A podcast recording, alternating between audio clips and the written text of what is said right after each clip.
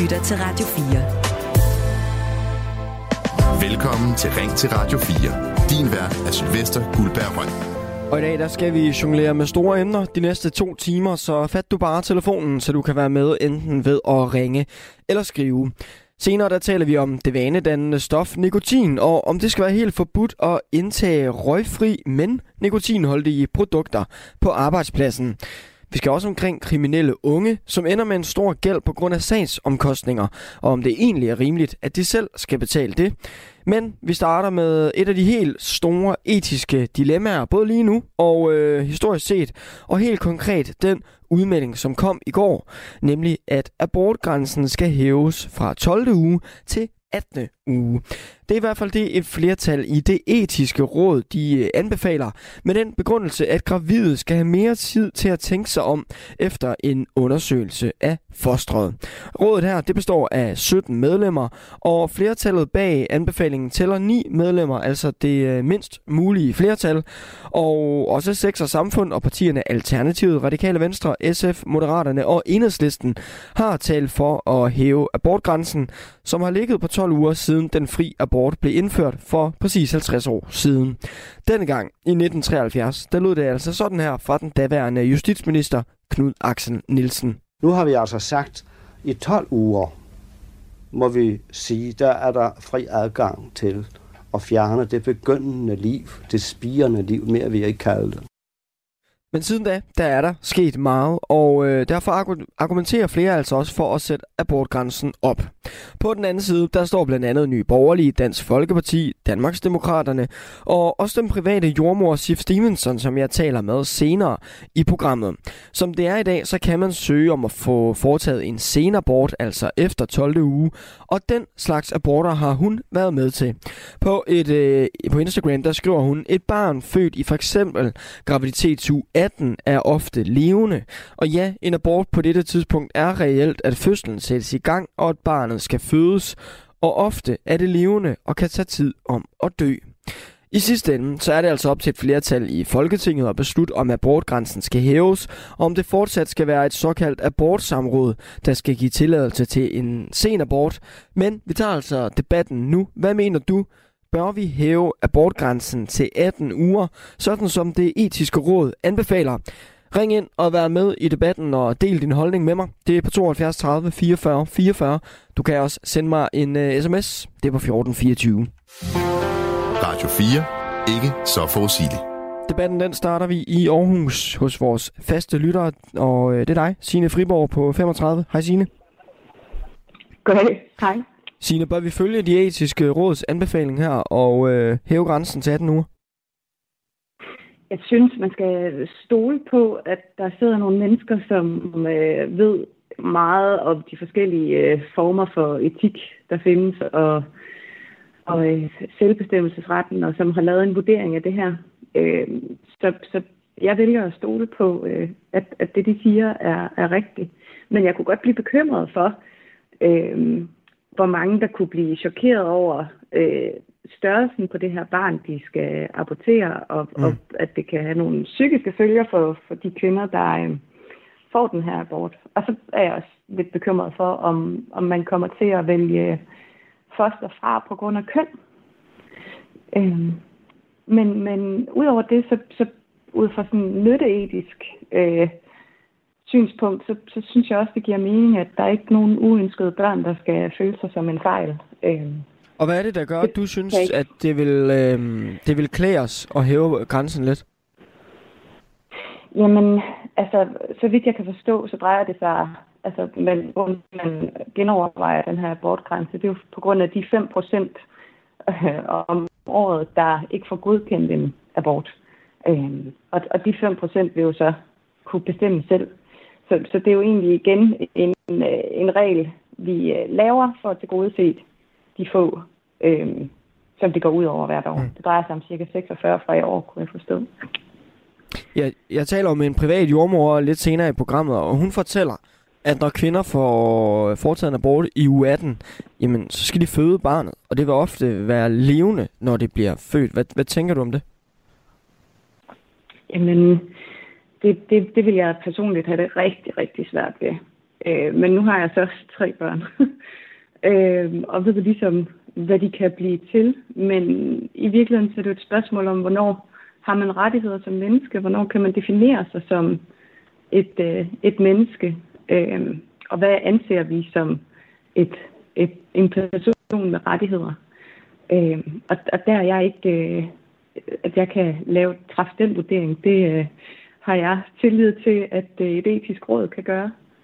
Men, men i virkeligheden så handler det jo bare om en selv, øh, og, og, og hvad man selv har af overskud. Og, ja. Signe, tak for lige at øh, sparke debatten i gang. Jeg vender tilbage til dig ja, lidt senere. Du kan altså også være med, og øh, jeg vil rigtig gerne høre, hvad du tænker. Skal vi hæve abortgrænsen til 18 uger, sådan som det etiske råd anbefaler? På sms'en der skriver Helle, Uanset abortuge, så er det oftest en stor smertelig fysisk og psykisk sorg at afbryde en graviditet og afbryde sit eget barns liv. Jesper han skriver, et etisk råd, der ikke er enigt, det er vel etisk forkert. Som mand, så kender jeg ikke svaret på, hvad der er rigtigt og forkert. Du kan også være med i debatten, som sagt, øh, det vil jeg rigtig gerne have, du er. Ring ind til mig på 72 30 44 44, eller send mig en sms på 1424. Du lytter til Ring til Radio 4. En abortgrænse på 18 uger, det er altså en ny anbefaling fra et flertal i det etiske råd. Og øh, 18 uger, det er da bedre end 12, som det er lige nu, og som det har været de sidste 50 år. Men en grænse på 22 uger havde faktisk været at foretrække. Det mener du i hvert fald, Øjvind Lidegaard. Velkommen til programmet. Tak skal du have. Du er overlæge og professor i gynækolog, obstetrik og øh, leder af det afsnit på Rigshospitalet, som bare tager afbrydelser af graviditeter både tidligt og sent i svangerskabet. Hvorfor mener du, at abortgrænsen skal hæves endnu mere end de 18 uger, som etisk råd anbefaler? Skal vi ikke lige starte med at sige øh, tak til etisk råd for, at de overhovedet er gået ind i denne her drøftelse, og nu foreslår, at vi faktisk skal hæve abortgrænsen. Det er da et stort skridt fremad. Øh, jeg synes, det er lidt ulogisk at øh, sætte en grænse ved 18 uger. Det er jo sådan, at grænsen mellem en abort og en fødsel ligger på 22 uger. Og det betyder altså, at hvis jeg pludselig har fire uger fra 18 til 22, hvor kvinderne stadigvæk ikke selv kan tage stilling til, øh, om de ønsker at få afbrudt en graviditet. Og det skal jo ses i lyset af, at vi jo i 20. uge har øh, misdannelsesscanninger, som jo finder en række foster, som viser sig at være syge eller misdannede. Og der kan kvinderne så pludselig alligevel ikke tage stilling, øh, mens de altså godt kan tage stilling til de ting, man finder ved screeningen i 12. uge. Og det synes jeg på en eller anden måde er en lille smule inkonsistent, øh, at man ligesom siger, at de kan godt tage stilling til den første, men ikke til den anden. Mm. Øh, og så mener jeg altså grundlæggende, at når man som forældre får påvist en misdannelse eller et handicap hos et kommende barn, så kan jeg ikke rigtig se, hvem andre end de forældre selv, der netop skulle tage stilling til, om de kan håndtere det, og om de kan leve med det, og om de vil byde resten af familien, deres øvrige børn osv., øh, den, øh, det liv, øh, som det vil indebære. Og man vil ikke bare kunne rykke scanningerne, for eksempel? Nej, det kan man ikke, og det skyldes jo, at et første skal have en vis størrelse, før man kan se de detaljer, som man kan se øh, i 20. uge. Er der ikke en risiko for, at antallet af aborter, det vil stige, nogen vil man sige, eksplodere, altså at flere får taget sådan en såkaldt bekvemmelighedsabort, hvis grænsen sættes op? Nej, jeg kan godt forstå, at man kunne være bekymret for det som udgangspunkt. Men det viser sig jo i den virkelige verden, at meget, meget få kvinder kommer, øh, når de begynder at nærme sig halv, halvvejs ind i graviditeten og beder om bare at få den afbrudt. Øh, de fleste, langt de fleste vil jo gøre gå gennem ild og vand for at bevare den graviditet, de har. Så der er altså to grupper, vi snakker om her. Den langt største gruppe, øh, når vi snakker om aborter efter 18 uger, det er jo kvinder, der har fået påvist en alvorlig sygdom hos deres foster, som er jo lykkelige over, at de ikke kan fortsætte deres graviditet, og som øh, gør det, fordi at de simpelthen ikke kan se sig selv i det liv, som det vil indebære at få et svært handicapbarn. Nogle gør det også af hensyn til fosteret, fordi de mener, at fosteret vil få et uværdigt liv, og øh, så det er altså en kombination af et hensyn til foster og et hensyn til, til øh, familien selv. Mm.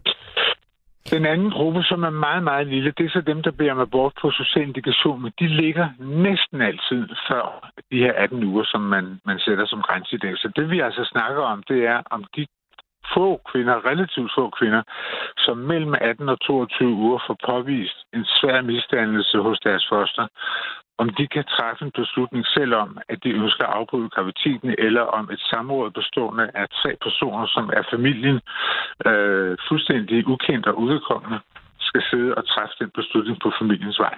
Ja. Og der synes jeg altså, det er mest konsistent at sige, det kan de godt håndtere, også mellem 18 og 22 uger. Så derfor vil 22 uger, set fra mit synspunkt, være det mest naturlige sted at sætte mm. Og nu nævner du selv det her med, med levedygtighedskriteriet, og hvornår, øh, hvornår man vurderer, at foster vil kunne overleve. Øhm, er det rigtigt forstået, at det er uge 22?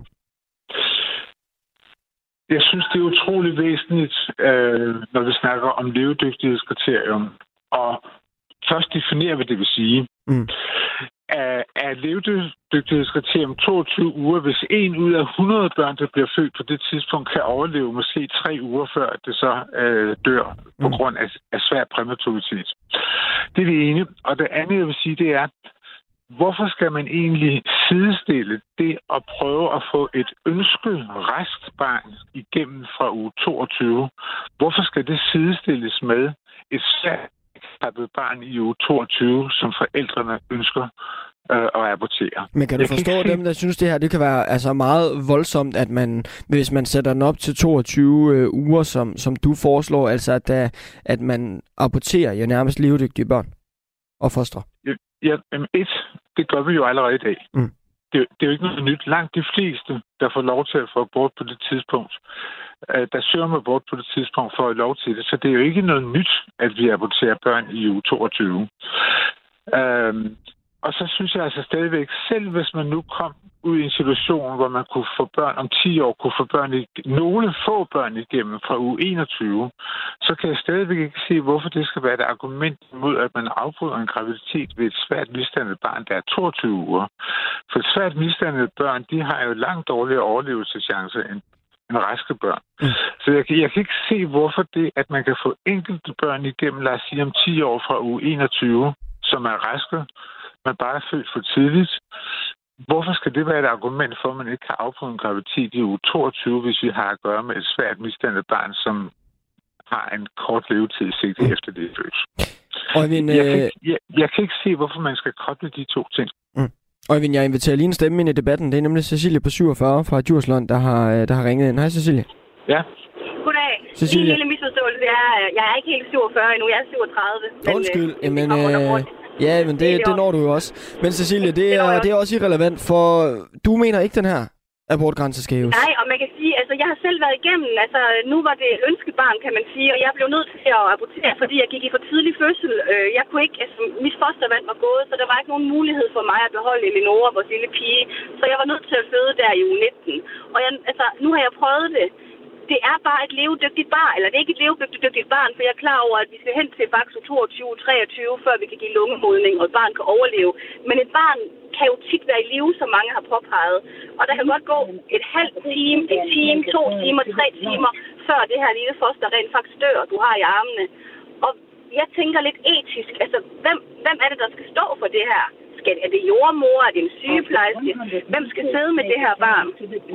Mm. Øjvind, hvem skal, hvem, hvem skal stå med ja. det her? Altså er det ikke øh, nogle, nogle meget voldsomme opgaver at lægge over på mennesker?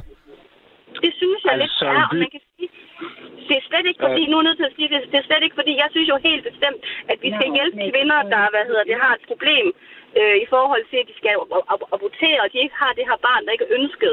Men vi er nødt til også at huske på, at nu har jeg arbejdet som terapeut med rigtig mange kvinder, der har mistet øh, og skulle føde et barn efter uge 12. Og langt, langt, langt de fleste, hvis det er på grund af en misdannelse, et barn, der er meget svært syg, eller hvis det er morens liv, der er til fare for, så, så giver samme, hvad hedder det abortråd i dag jo, så giver de jo deres hvad hedder, bevilgelse til, at selvfølgelig så får man lov til at afbryde en graviditet. Mm. Men i de tilfælde, vi har med et sundt og rask barn at gøre, det siger jo ikke, at kvinder bare kommer til at bruge det her som en eller anden form for prævention. Men jeg synes bare at sætte den fri ud og sige, at i princippet, hvis jeg kom i u 18, eller som nogen foreslår her nu 22, så kan jeg helt frit selv vælge at fjerne et sundt og rask barn. Det, det kan jeg ikke være enig i. Og Eivind, du skal selvfølgelig have lov at svare. Ja, altså et, der er ikke øh, mennesker, der kommer uden en virkelig tung grund og beder om at få afbrudt en graviditet efter 18 uger. Så der foreligger altid alvorlige enten familiære forhold eller alvorlige sygdomme hos foster, når folk kommer og beder om det. Og lad mig så sige om det med, at der er nogle børn, der viser livstegn. Det er rigtigt, at når vi passerer 20 uger, så er der en del af børnene, der udviser livstegn efter de er og for eksempel kan leve et kvarter eller en halv time. Jeg har selv været i situationen og prøvet det. Ja, øhm, det, nu du efter 20. Det, uge. Det er jo ikke korrekt. Det er jo ikke efter 20. uge. Min, altså min jo, pige, hun var jo. ikke 20 uger gammel.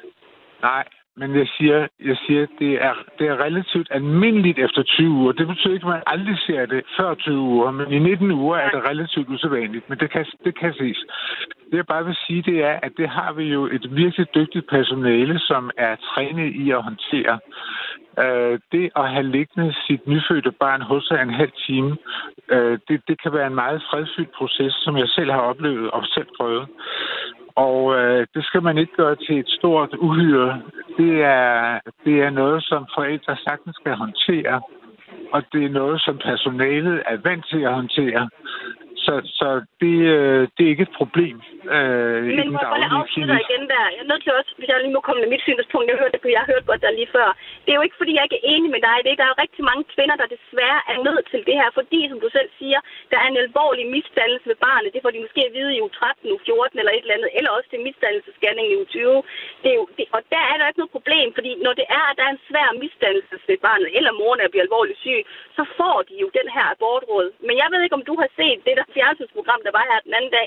Det var en helt almindelig, flot dejlig kvinde, som var tjener, som bare ikke, altså hun var ikke interesseret i at være mor, og hun opdagede det altså først efter uge 13. Det var et sundt og rask barn, hun skulle have, ikke også? Nu, nu, nu kunne hun så tage til Sverige og få en abort alligevel i uge 18. Jeg mener jo bare, når jeg siger til jer, det er jo det, vi taler om her. Jeg, der er jo nogen få, der siger, at de har fået nægtelse, men det er jo et fortal, hvor det 46 kvinder. Abortrådet i dag giver jo allerede bevilgelse til at få lov til at fjerne et, altså et, misdannet, et barn, der er misdannet, eller en mor, der har mm. sit liv til fare. Det bliver jo allerede gjort. Jeg har haft med rigtig mange kvinder at gøre de sidste syv måneder. Det har været en forfærdelig proces for dem, at de har været nødt til at abortere i u 18, 19 og 20, men der var ikke nogen vej udenom. Jeg snakker om sunde og raske børn, hvor det er, at jeg kunne komme hen i u 16, u 17 eller u 18 eller op til u 22 og sige, hov, det her det forresten, jeg har ikke lyst til at være mor. Jeg mener, ingen skal tvinges til at være mødre. Ingen skal tvinges til at være forældre. 100% skal ingen børn komme til verden og leve sammen med en mor og far, der, hvor det ikke er ønsket. Men så er der altså en mulighed for bortadoption. Mm. Lige en sidste, en sidste, sidste pointe for dig, Øjvind. Det er altså Sassa Morgana at, at påstå, at der kommer stribevis af kvinder med fuldstændig raske børn, som uden grund bare kommer og siger, at jeg gider ikke have barnet fjernte. Det er jo heller det, jeg øh, sagde. Jeg siger bare, at det var en risiko. Jeg siger bare, mm. hvis det er, at det er det her med misdannelse, så er jeg bare nødt til at sige, jamen, de får jo allerede bevillet. Det er det, jeg ikke forstår. Cecilie, vi skal lige have Øjvind til at komme med sin pointe her. Jamen, jamen, hør lige her. Det er rigtigt, at langt hovedparten af dem, der søger om abort, får bevillet aborten. Men det er altså stadigvæk sådan, at mellem 30 og 40 kvinder hvert år får afslag på en abort, en graviditet, som de ikke ønsker at fortsætte. Vi skal lige lade Øjvind tale ud her, Cecilie. Ja, nej. Langt hovedparten af dem, der søger om abort på det seneste tidspunkt, der er det, fordi barnet fejler noget alvorligt. Så er det rigtigt, at der er nogen, der søger abort på socialindikation. Langt de fleste af de ansøgninger ligger mellem 12 og 18 uger. Og, og der foreligger altid en god familiær, alvorlig grund, når kvinder kommer og beder om at få deres graviditet der. Men jeg synes som udgangspunkt med hende tjener, som du nu øh, refererer til, her har vi altså gøre med en kvinde, der først opdager efter 12 år, hun er gravid, og som har besluttet sig for, at hun slet ikke vil have børn, fordi det passer ikke ind i det liv, hun lever. Hvorfor i al himlens navn skal hun ikke have lov til at afbryde den graviditet? Det, det kan jeg ikke. Det kan jeg ikke forstå. Det, det, det kan jeg ikke forstå, at nogen skal Og der må vi bare være uenige, tænker mm. jeg. Fordi jeg synes, en ting det er jo 12, men et barn, som vi selv snakker omkring, hun skal selvfølgelig ikke tvinges til at være mor, men jeg synes også, vi må også have lov til at snakke omkring det liv, det, altså hvornår og hvornår er liv, er det, når vi hører hjerteblink i uge 7. Men et barn i uge 18, som sagt, kan altså være levende et kvarter, en halv time, sukker op mm. til en time. Vi er nødt til at tale om, at det ikke kun kan være moren her. Der er jo et liv, det også snakke om her. Cecilie, Men du siger, du vi, siger, du vi er nødt til at komme videre i debatten nu, øh, venner, okay. så vi, øh, vi når desværre ikke lige øh, mere fra jeres hånd lige nu. Så Cecilie, tak fordi du ringede ind. Det var så lidt, hej. Og øh, Øjvind øh, Lidegaard, også øh, stor tak til dig. Ja, I er velkomne. Overlæge og professor i øh, gynækologi, obstetrik og leder af det afsnit på Rigshospitalet, som varetager afbrydelse af graviditeter både tidligt og sent i svangerskabet. Vi taler altså om øh, abortgrænsen, for i går der øh, anbefalede etisk råd efter at have tænkt sig godt om øh, i lang tid, at øh, vi bør sætte abortgrænsen op fra 12 til 18 uger. Det er altså den her grænse på de 12 uger, det er der, den har ligget siden den frie abort blev indført i 1973. Og øh, det er altså en, øh, ja, en anbefaling, som de kom med i går med øh, et flertal på 9 ud af de 17 stemmer. Det er jo ikke fordi, de kan beslutte noget etisk råd, men de har nu givet deres besøg på, hvad de øh, synes, der skal øh, ske med abortgrænsen. På sms'en, der skriver... Øh, Knud fra København. Hvornår er du menneske, og hvorfor? Baseret på hvilke data, fortolket af hvem og forstået hvordan? Det er altså et spørgsmål, som Knud han stiller. Du kan også give din øh, mening til kende ind på sms'en. Det er på 1424, og du kan også ringe til mig på 72 30 44 44. Nu tager vi lige en tur til Valby og siger goddag til dig, Jørgen, på 70. Goddag, goddag. Øh, jo, øh, jeg, er, jeg, jeg er i det hele taget imod abort, medmindre der foreligger et opløst familieliv, eller for, for, opløst hjem, eller barnet er sygt. Det andet, det, det er faktisk... Det, jeg betragter det som mor. Undskyld, men det gør jeg. Hvorfor gør du det? Fordi det er levende foster. Mm. Jeg taler ikke om dem, der er syge og sådan noget. Men det er altså et halvt år gammelt foster. Så den kan jeg ikke, den kan jeg ikke, så den kan jeg ikke lide. Det kan jeg ikke. Et, halv, et halvt år? Hvorfor? Altså på 18 uger, eller hvad? Nej, det er, de er oppe på 22 uger. Mm. Mm. 4, 8, 12, 16, 20. Men som, som, ja. som, som reglerne er i dag, jo, der er jo den her nakkefoldsscanning i 11. uge, hvor man kan se, se forskellige syndromer, for eksempel Downs. Øhm, og så skal man altså beslutte sig inden uge 12. Ja. Det vil sige, at man har lige en uge. Er det ikke øh, lige lovlig kort betænkningstid om på sådan en scanning? Jo, mener, man ikke kan rykke scanningen frem, men så kan man måske ikke se det der. Det ved jeg ikke. Det ved jeg ikke. Øhm, men nu hørte vi lige øh, Øjvind tale her om øh, ja, eksemplet for den her dokumentar, som der bliver talt om lige nu med en, øh, med en kvinde, som først finder ud af efter 12. uge, at hun er gravid, og hun sådan, vil ikke have et barn. Hun har, det passer ikke ind i hendes liv. Hvorfor skal hun ikke have lov til at bestemme over sin egen krop og sit eget liv?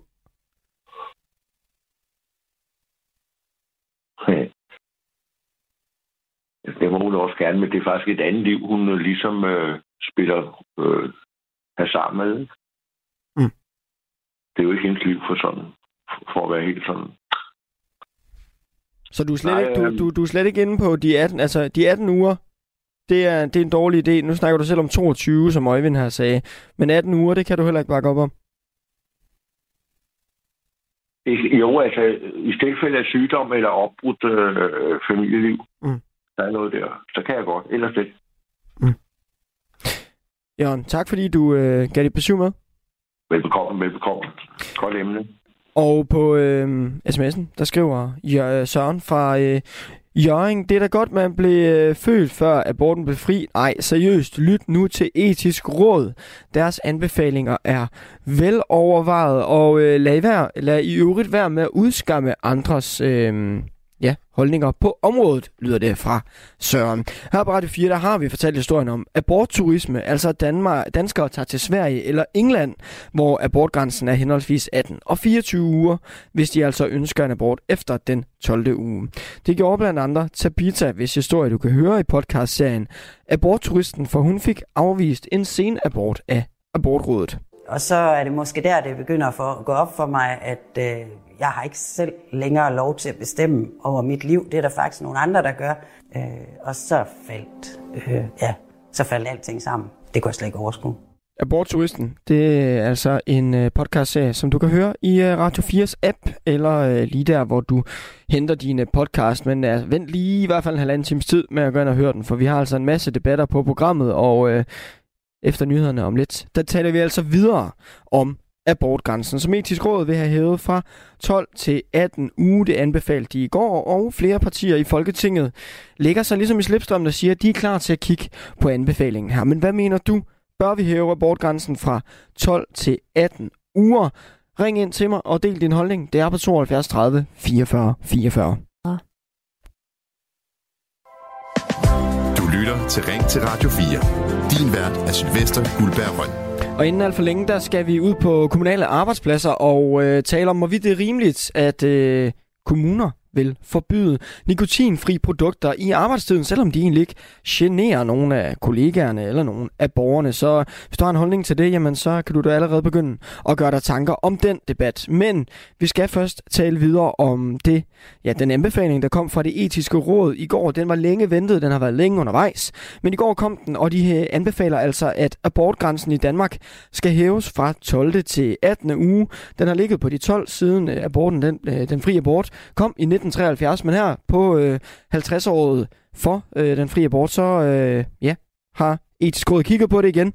De anbefaler, at den bliver sat op til 18. uge. Der er 17 medlemmer i etisk råd, og med det mindst mulige flertal på 9, jamen øh, så er det altså en anbefaling, der kom øh, fra dem. Og vi kan lige høre, hvordan det lød i 1973, dengang den daværende justitsminister Knud Axen Nielsen han øh, præsenterede det. Nu har vi altså sagt, i 12 uger må vi sige, der er der fri adgang til at fjerne det begyndende liv, det spirende liv, mere vi ikke kalde det. Det er jo altså, hvis man kigger ud i øh, resten af verden, så er der både lande, der har en øh, kortere abortgrænse end os, eller en lavere. Det er for eksempel øh, lande som Kosovo, Kroatien, Portugal og Slovenien. Der er det indtil uge 10, men vores norske naboer for eksempel, jamen øh, der har de altså uge 18, som etisk råd også anbefaler nu. Men hvad mener du? Ring ind til mig og øh, deltag i debatten. Det er på 72 30 44 44, at øh, du giver din holdning til kende. Du kan også sende mig en sms på 1424, altså bør vi sætte abortgrænsen op til uge 18. Radio 4. Ikke så forudsigeligt. Inden nyhederne, der talte jeg med overlæge Øjvind Lidegaard, som er positiv over anbefalingen fra det etiske råd om at hæve abortgrænsen. Han mener bare ikke, at 18 uger er nok. Han vil have den op til uge 22. Og øh, lidt på den anden side, jamen der står du, Sif øh, Stevenson. Velkommen øh, i studiet. Tak skal du have. Du er privat jordmor ved øh, klinik Hjertejordmoren i øh, Aarhus. Hvorfor øh, er du ikke helt øh, med på den her uge 18? Jeg vil sådan set præcisere det og sige, at jeg er direkte imod at hæve abortgrænsen nogle steder fra mm. der, hvor vi er nu ved det gældende uge 12. Og det er jeg af mange grunde. De to primære grunde, det er, ja, vi kvinder, og jeg siger vi, for jeg er også selv kvinde, udover at være jordmor, jeg er også mor til teenage døtre, så de er jo de næste i min egen helt nære, som kunne blive gravide. Vi kvinder, vi har retten til at bestemme over egen krop, men ikke for enhver pris. Og her er prisen altså et barn, som født efter uge 12, for det første bliver født ved en fødsel, Jordmoren er til stede, fødslen bliver sat i gang, man har ved Hele fødselsmekanismen går i gang. Og rigtig ofte, nej ikke altid, men rigtig ofte, så er det et barn, der er levende, som bliver født. Og jeg hører det godt, Martin Lidegaard sige, ikke Martin, undskyld, Øjvind mm. Lidegaard sige, at jamen det klarer familierne rigtig flot. Ja, det er der nogen, der gør, og der er også rigtig, rigtig mange, for hvem det er et stort chok. Ja, for du sidder jo og taler med de her forældre, de her familier. Hvad, hvad er det, de kommer til dig med? Ja, og jeg taler ikke bare med enkelte familier. Jeg har talt med flere hundrede familier, som opsøger mig i privat regi, betaler penge af egen punkt, fordi at de oplever psykiske reaktioner. Og de, det er både kvinder og det er mænd, der kommer individuelt, og de kommer som par. For rigtig mange, så er det primære centrum, det er chokket over, og jeg citerer, det var jo et lille barn. Og det er også derfor, at I vil høre mig i den her debat kalde det et lille barn, fordi det er det, folk oplever. Lille, ja, og barn. Og hvordan er det, man oplever, at det er et lille barn, som du øh, insisterer på at kalde det? Jamen det er for eksempel et lille barn, født i U18, er 18 cm langt. Det er lille, ja, men det er ikke mikro.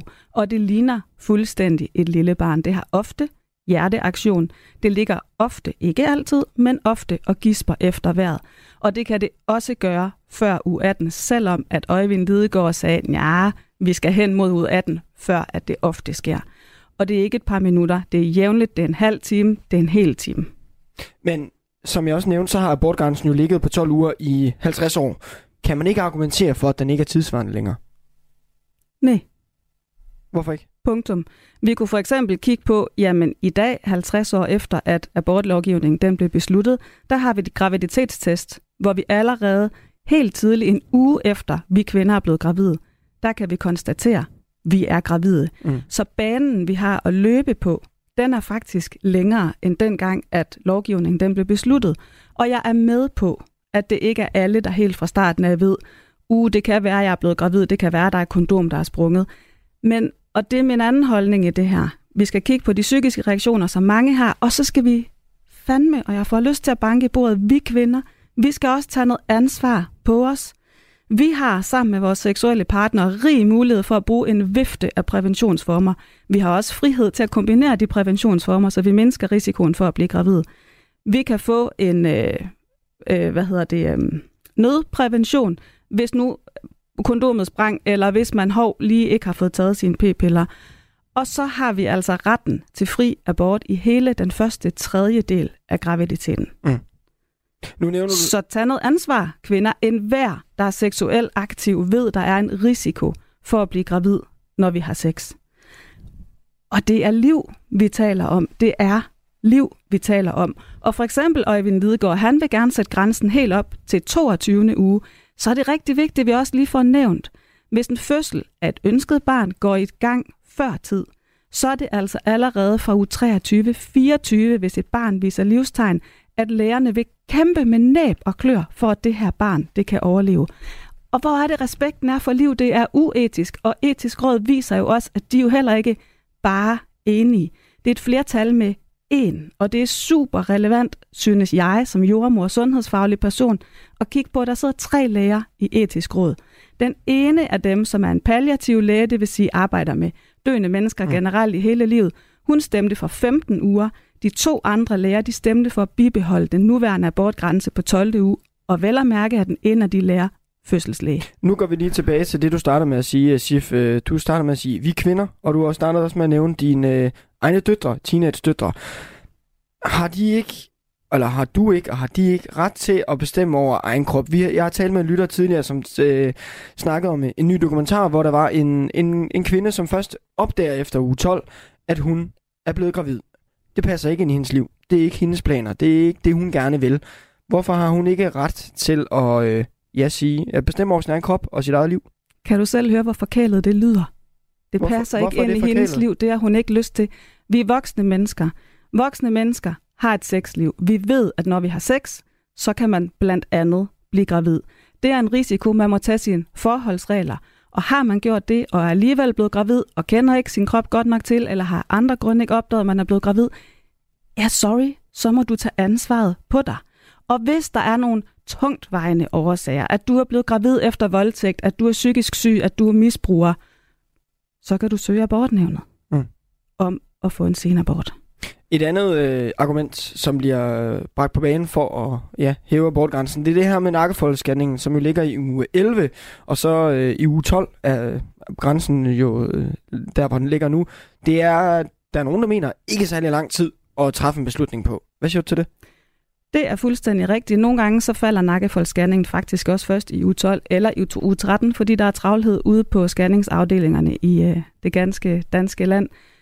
Og min erfaring viser fra min tid på Danmarks næststørste fødested, og også med de flere hundrede samtaler, jeg har haft, at når først man kommer ind til en scanning, og der bliver fundet, at ens barn har en alvorlig sygdom, genfejl eller lignende, så ønsker de fleste faktisk at få afklaret det her rigtig hurtigt. Mm. Jeg har kun mødt et par stykker ud af de flere hundrede, jeg har talt med, som sagde, gid vi havde haft længere tid.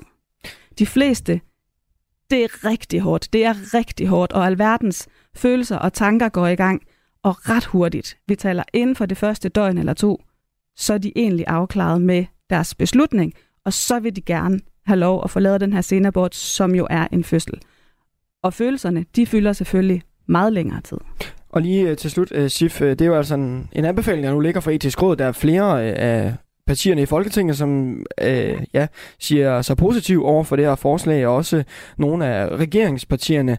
Det kunne godt lugte af, at grænsen bliver hævet til de 18 uger. Hvad vil det betyde for dig og dit arbejde og de mennesker, der kommer ned i din klinik? Jeg, jeg tror, det vil betyde, at jeg får flere klienter i min klinik. Ja. Og jeg er helt med på, at det ikke er alle, der får psykiske reaktioner. Men mange gør. Og det er vi simpelthen også nødt til at tale om. Og, og jeg bliver en lille smule triggeret af, at når det her det bliver en politisk snak, hvis man går ind og kigger på de mange, mange, mange kommentarer, jeg får, og nogle af dem får jeg også lov til at dele, så alle dem, der har været gennem en senabort, altså en fødsel af et lille barn, de siger, hvis bare kvinder vidste, hvad de gik ind til, hvor voldsomt det faktisk er, så ville de aldrig gøre det igen. Bare sådan, bare i gåseøjne, fordi det ikke lige passer ind i deres liv. Hvor er respekten for liv hen? Lad os da for fanden, sagt kærligt og kontant tage ansvar som voksne mennesker, som kvinder og som mænd i forhold til prævention, hvis man ikke ønsker at blive gravid. Der er masser af muligheder. Chef Stevenson, tusind tak, fordi du vil øh, komme i studiet og øh, ja, dele din holdning. Tak, fordi jeg fik lov. Privat jordmor ved øh, Klinik Hjerte Jordmoren i Aarhus. Radio 4. Ikke så forudsigeligt. Og vi iler videre til Støvring og taler med dig, Peter, på 42. Hej, Peter. Hej så. Hej så. Peter, skal vi hæve grænsen? Nej, det synes jeg bestemt ikke. Jeg er fuldstændig enig med, med, med kvinden, som var på lige før. Øh, og der kan vi også tage det for en ekspert, øh, som, som, som, som lever i det til dagligt. Jeg synes, det er fuldstændig forrygt, at, øh, at vi, skal, vi skal hæve den. Og som hun også nævner, så er det jo et snævert flertal i etisk råd, der, der mener det. Så øh, jeg, jeg synes, det er det, det, det skal vi ikke. Mm. Øhm, hvad med det her med, hvis vi kigger lidt øh, ud over øh, Danmarks øh, landegrænser, altså øh, lande, vi normalt godt kan lide at sammenligne os med, det er sådan noget som Sverige, de har u 18, England og Holland har u 20 til 22 til 24, der er også nogen, der har u 14. Øhm, er, det, er det ikke noget, der gør indtryk, at vi øh, måske ligger lidt konservativt og lavt i forhold til nogle af de andre lande? Nej, jeg synes netop, øh, jeg synes faktisk, at vi næsten skulle være stolte af, at vi ikke følger de andre. Øhm, og det er, der er også andre punkter, som vi, som vi heller ikke følger de andre på. Øhm, jeg tror, det har det er spørgsmål også omkring øh, respekten for, for, for et liv, og hvornår det er et liv. Og også, øh, hvor går grænsen i forhold til, hvad vi selv skal have lov til at bestemme over vores eget liv. Altså, det kan godt være, at normalt så, så bryster man det der at være, være en, der går ind for, for frihed til at vælge. Men, men der må også være en grænse. Altså, øh, du snakker om, om øh, en dokumentar om en, om en kvinde, der, der, der var blevet ufrivillig øh, gravid, øhm, øh, og, og vil gerne have lavet en, en abort, fordi at øh, hun, hun ikke ønskede det her barn her. Øh, jeg synes, det er forrygt, at man slet ikke snakker om øh, altså, øh, alle de mennesker, som er barnløse. Hvorfor ikke øh, aborter til at sit barn så? Øh, hvis du ikke vil have det, så er der sikkert rigtig mange andre, der gerne vil have det. Øh, det andet, det er jo det her med retten til at bestemme over sit eget liv. Hvor, hvor går grænsen så? det næste, vi kommer til at tale om, det er aktiv dødshjælp. Øh, skal folk, der ikke, har, der, ikke, der ikke er syge, øh, skal de have lov til at, at tage sit eget liv øh, med, med, med, med, med statens øh, godkendelse? Er det det samme? Altså, jamen, øh, altså, vi snakker om retten til at bestemme over sit eget liv. Øh, det, det blev der nævnt tidligere. Retten til at bestemme over sit eget liv, det er også, om jeg vil leve det eller ej. Jo det, det er jo, der, er jo, der er jo steder i Europa, hvor, øh, hvor, hvor, hvor, hvor unge mennesker, der har ondt i sjælen, der ikke har lyst til at leve, kan få hjælp til at, at, at simpelthen dø. Altså det, øh, og, og, og igen, hvor går grænsen? Det, det er mere det, fordi når vi begynder at, at presse grænserne, så kommer der nogle nye reaktioner og nogle nye krav. Og, øh, og, og der mener jeg, at vi bliver nødt til at slå fast, altså slå ned, stop et eller andet sted, fordi det, det næste er jo, at, at så kan vi jo bare slå ihjel, som vi vil. Altså det, mm. Peter, det er det, jeg frygter. Peter, tak for at, ringe ind og dele din holdning. Selv tak. På sms'en der skriver Martin, hvis man mener, at livet trumfer moderens valg, hvordan øh, tror man så, at et uønsket liv er et godt liv? Carla fra Kolding skriver, et samfund skal kendes på, hvordan det behandler sine svageste borgere, og er der nogen, der har brug for beskyttelse, jamen så er det små mennesker, der endnu ikke er født. Den omsorg har vi alle haft brug for, lyder det. Og en tredje skriver, jeg er træt af at høre på, at kvinden har lov til at bestemme over egen krop. Ja, hun har lov til at, være, øh, til at lade være med at gå i øh, seng med en mand. Det er jo en hån over for alle de barnløse kvinder. Hvis man har gjort noget, som man bliver gravid af, jamen, så må man tage ansvaret, er der en, der skriver på sms'en. Vi vender lige tilbage til dig, Signe Friborg i øh, Aarhus, vores faste lytter. Jeg håber stadig, du er med mig. Ja, jeg er med. Var fedt. Signe, øhm, nu har vi jo fået en, en masse input, og, og der er rigtig mange, der, der siger det her med, jamen hvis man er voksen, og hvis man har ja, haft sex, så må man tage ansvar for sine holdninger, og vi skal altså mm. også huske de øh, små liv, der er inde i maverne. Mm. Jeg, jeg synes, øh, det er rigtig flot sagt at vi har mange ressourcestærke mennesker, som kan finde ud af at, at kapere det. Øh, og og jeg, jeg mener ikke, at et ufødt liv er øh, samfundets svageste. Jeg, jeg mener sådan set, at, øh, at øh, måden, hvorpå vi måler øh, succesen i samfundet, det er, hvordan vi behandler de svageste. Ja, men det er ikke det her foster. Det er altså moren, der står med det. Øh, og, og hvis, hvis man tager udgangspunkt i, at alle er super ressourcestærke, ja, men så øh, kan jeg da godt forstå, at man har nogle holdninger omkring 12 uger, øh, 12 ugers grænsen, at, at det er den, der er den rigtige. Men, men vi er bare ikke alle sammen øh, ressourcestærke. Jeg synes, der er sådan en øh, dobbeltmoralitet i, øh, i, i, i os alle, fordi vi vil rigtig gerne have, at vi skal kunne putte alting i kasser, men lige så snart du bliver sat i en kasse, så bliver du skidesur, fordi du sidder med ikke sættes i nogen kasse. Øhm, og, og det er det samme med de her etiske retningslinjer. Du kan ikke, øhm, du, du kan ikke generalisere på den her måde. Vi bliver nødt til at acceptere, at, at der er bare nogle ting, der kan vi ikke putte en formel på. Øhm, og, og men er det ikke netop at putte en formel på at have en grænse? Øh, jo, det er det jo faktisk. Men, men det er i hvert fald at udvide øh, det indholdsrum øh, og rammen for den etiske øh, ramme. Ikke? Og, og, og ligesom gøre beslutningsgrundlaget større og mere fleksibelt og, og tilgodese de mere ressourcesvage i samfundet. Signe, vi når desværre ikke meget mere af debatten her, men tak fordi du var med i den. Selv tak. Og øh, det sidste ord får øh, Lise på sms'en. Ja, vi bør sætte grænsen op. Jeg synes, det er at tage ansvar for en abort. Et ansvar for eget liv og et ansvar for kommende liv. Det kan have psykiske konsekvenser for forældrene at få barnet og ikke at få barnet.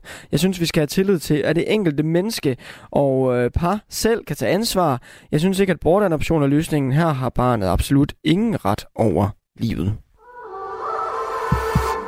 De danske abortregler er ikke blevet ændret i 50 år. Var jeg blevet voldtaget af en mand, så ville jeg kunne få en abort. Men nu er det systemet, der siger, du skal have et barn. Men systemet, der tvinger kvinder til at føde de uønskede børn, vejleder samtidig til, hvor fosteret kan fjernes. Jeg siger til dem, hvis de spørger, hvor kan man få afbrudt den graviditet, så siger jeg, at det kan man for eksempel i Malmø.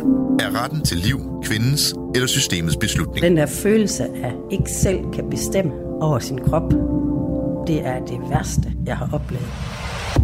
Lyt til Abortturisten i Radio 4's app, eller der, hvor du lytter til podcast. Radio 4. Ikke så forudsigeligt. Du kender måske til rygeforbuddet på arbejdspladsen, men nu er den gal igen. Fristes man til at sige, hvis man øh, er på den fløj. Det kan være, at du har bidt mærke i, at øh, cigaretterne måske er blevet skiftet ud med de her små, runde snuspakker, som lige kan ligge på skrivebordet på arbejdspladsen, eller den her lille kuglepins lignende e-cigaret, som der sidder og øh, som man sidder og damper på i pausen. Begge dele, de skal nu være en del af rygepolitikken med et nyt forslag i Odense Kommune. Lige nu der er det forbudt at ryge på de kommunale arbejdspladser både udenfor og indenfor, men, forslag, men med forslaget her, så vil det heller ikke være muligt at indtage de her nikotinprodukter. Det er altså for eksempel øh, snus og e-cigaretter, øh, produkter, der indeholder nikotin, men ikke tobak. Skal, det vi skal debattere det er, om det skal være slut med for eksempel at tage snus på arbejdet. Økonomiudvalget i Odense, de skal i dag tage stilling til, om rygepolitikken skal udvides, og i fremtiden hedde en tobaks- og nikotinpolitik. Aalborg, Slagelse og Svendborg Kommune har allerede vedtaget lignende politikker. Den her politik den omfatter alle medarbejdere i Odense Kommune og også borgere, der opholder sig i kommunens bygninger og tilhørende øh, områder. En af dem, som håber, at øh, politikken bliver udvidet, det er sundhedsrådmand Tommy Hummelmose fra det konservative Folkeparti. Han siger blandt andet sådan her, vi kan ikke gå forrest i kampen mod puffbars og nikotinposer på vores ungdomsuddannelse og samtidig billige, at ansatte i Odense Kommune ryger eller bruger nikotinprodukter. Ryge- og nikotinpolitik er sundhedspolitik. Det handler om medarbejdernes sundhed. Og selvom han er positiv, så er der også kommet modsatte reaktioner. Venstres medlem af Sundhedsudvalget, Nikolaj Busch Berns, han har allerede nu konstateret, at øh, det her forslag bliver uden Venstres stemmer. Han mener ikke, at kommunen skal blande sig i de ansattes liv på den måde, og slet ikke, når der er tale om lovlige produkter.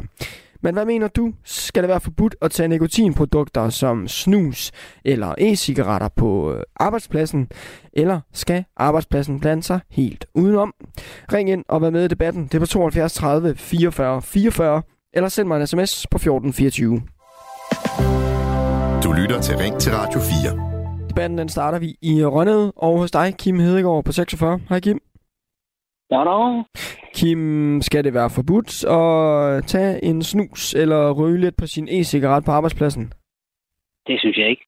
Nej. Altså, når du kan købe det lovligt, så synes jeg, man skal have lov at bruge det. Det synes jeg simpelthen. Hvorfor, hvorfor har lovligheden noget med det at gøre? Jamen, det er fordi, at øh, du kan ikke gøre alt øh, op. Altså det, øh, altså det der med, at man, man, man skal sætte lov og regler alle steder. Altså, vi er voksne mennesker. Øh, du kan gå ind i en butik og købe det, så hvis det var ulovligt at købe i Danmark, så synes jeg også, det skulle være ulovligt at bruge i, i forskellige steder. Mm.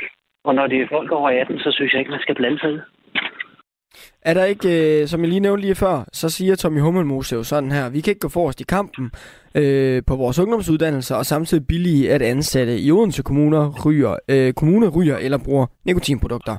Er der ikke en signalværdi i det?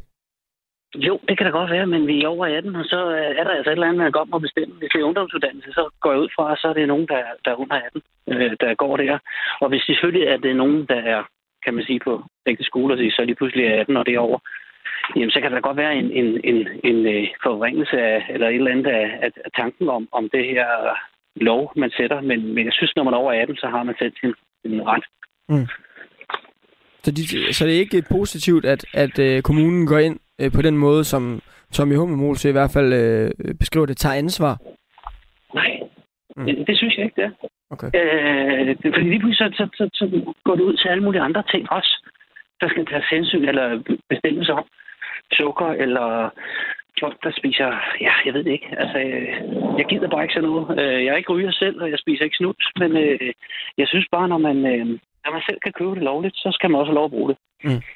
Jeg har lige fået en sms, Kim, hvor der står, øh, det er jo heller ikke ulovligt at købe cigaretter. Altså, øh, hvordan har du det med, med tobaksforbuddet, altså rygeforbuddet? Det synes jeg også er noget mærkeligt noget. Det synes jeg, altså, øh, det er, jeg er ikke tilhænger af, at folk de øh, ødelægger sin egen krop og gør hvad, men, øh, men jeg synes øh, igen, øh, du kan købe en butik, og vi vil godt tjene penge, staten vil godt tjene penge på det. Så, øh, så synes jeg sådan set også, at de skal have lov at, at bruge det. Mm. Øh, dem, der har lyst til at bruge jeg synes lige, øh, Kim, vi skal lige prøve at høre på, hvad Karoline Lynerup hun siger. Hun er øh, fælles tillidsrepræsentant for Socialpædagogerne i øh, Odense, og hun er altså enig i forslaget. Og jeg tænker, at det handler jo ikke om ny politik, det handler om at optænke den politik, vi har i forvejen, som fungerer ganske udmærket. Øh, og vi arbejder med borgere, der er udsatte. Øh, vi arbejder med børn og unge, som skal lære, hvad er det rigtige valg i livet. Øh, jeg tænker, at vi er nødt til at passe på dem, og allerede nu sætte en, et, et godt eksempel på, hvad, øh, hvad de skal i deres liv. Hvad tænker du om det, øh, hun siger her? Jamen, der er jo altid fordele og ulemper ved, når man siger sin, sin mening, og, og, og, og jeg synes jo, at det, øh, det lyder jo også godt. Altså, selvfølgelig skal vi passe på dem, som er svage, men altså, jeg, jeg ved det ikke. Altså, det, vi, vi, jeg, jeg ved ikke, det, det er bare hele tiden noget, hvor man skal... Hvis du er voksen, så må du også tage nogle beslutninger om, hvad du øh, gør i dit liv. Og ja. det er jo, der, der, der er dårlige øh, ting, man tager beslutninger om. Nogle holder også op med at ryge igen, fordi de synes, det var, har de gjort igennem øh, 10 år. Ikke? Mm. Og så, så, så de hader de små resten af livet. Øh, og de kan simpelthen ikke sidde et sted, hvor der er nogen, der ryger. Det er nærmest det værste. Ikke? Men altså, øh, de, man må jo selv om, hvad man gør. Mm. Også, også selvom man er på arbejde, man kan sige, der, er man, der står man jo til ansvar for nogle andre end sig selv. Ja, men nu for eksempel, nu er jeg maler, og jeg, jeg blev sendt ud et sted, hvis jeg var spise snus og sådan noget. Ikke? Altså, jeg synes jo, at der er ikke nogen, der skal bestemme, om jeg vil tage snus op under læben, det hvor jeg går og arbejder.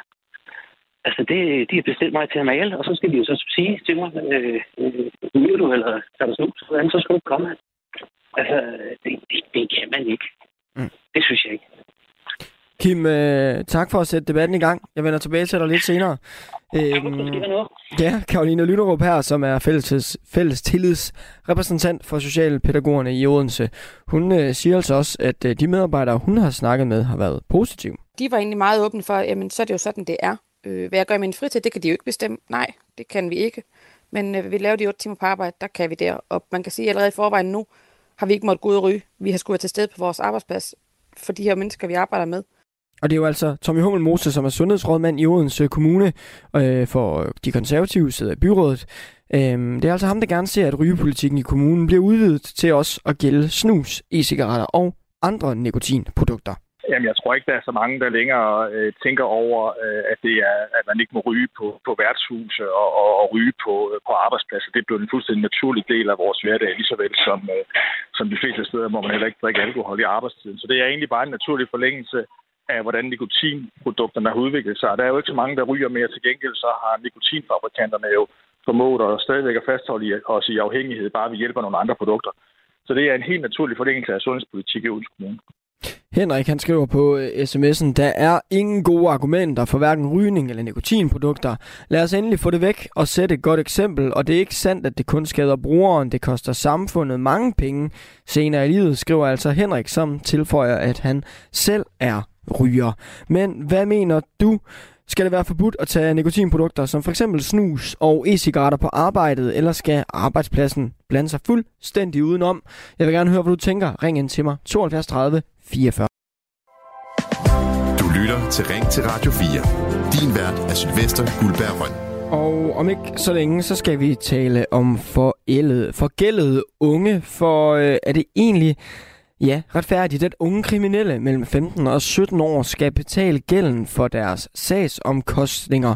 Øh, dem kan nemlig blive ret så stor, fordi der er renter på. Det er altså en debat, vi tager inden alt for længe.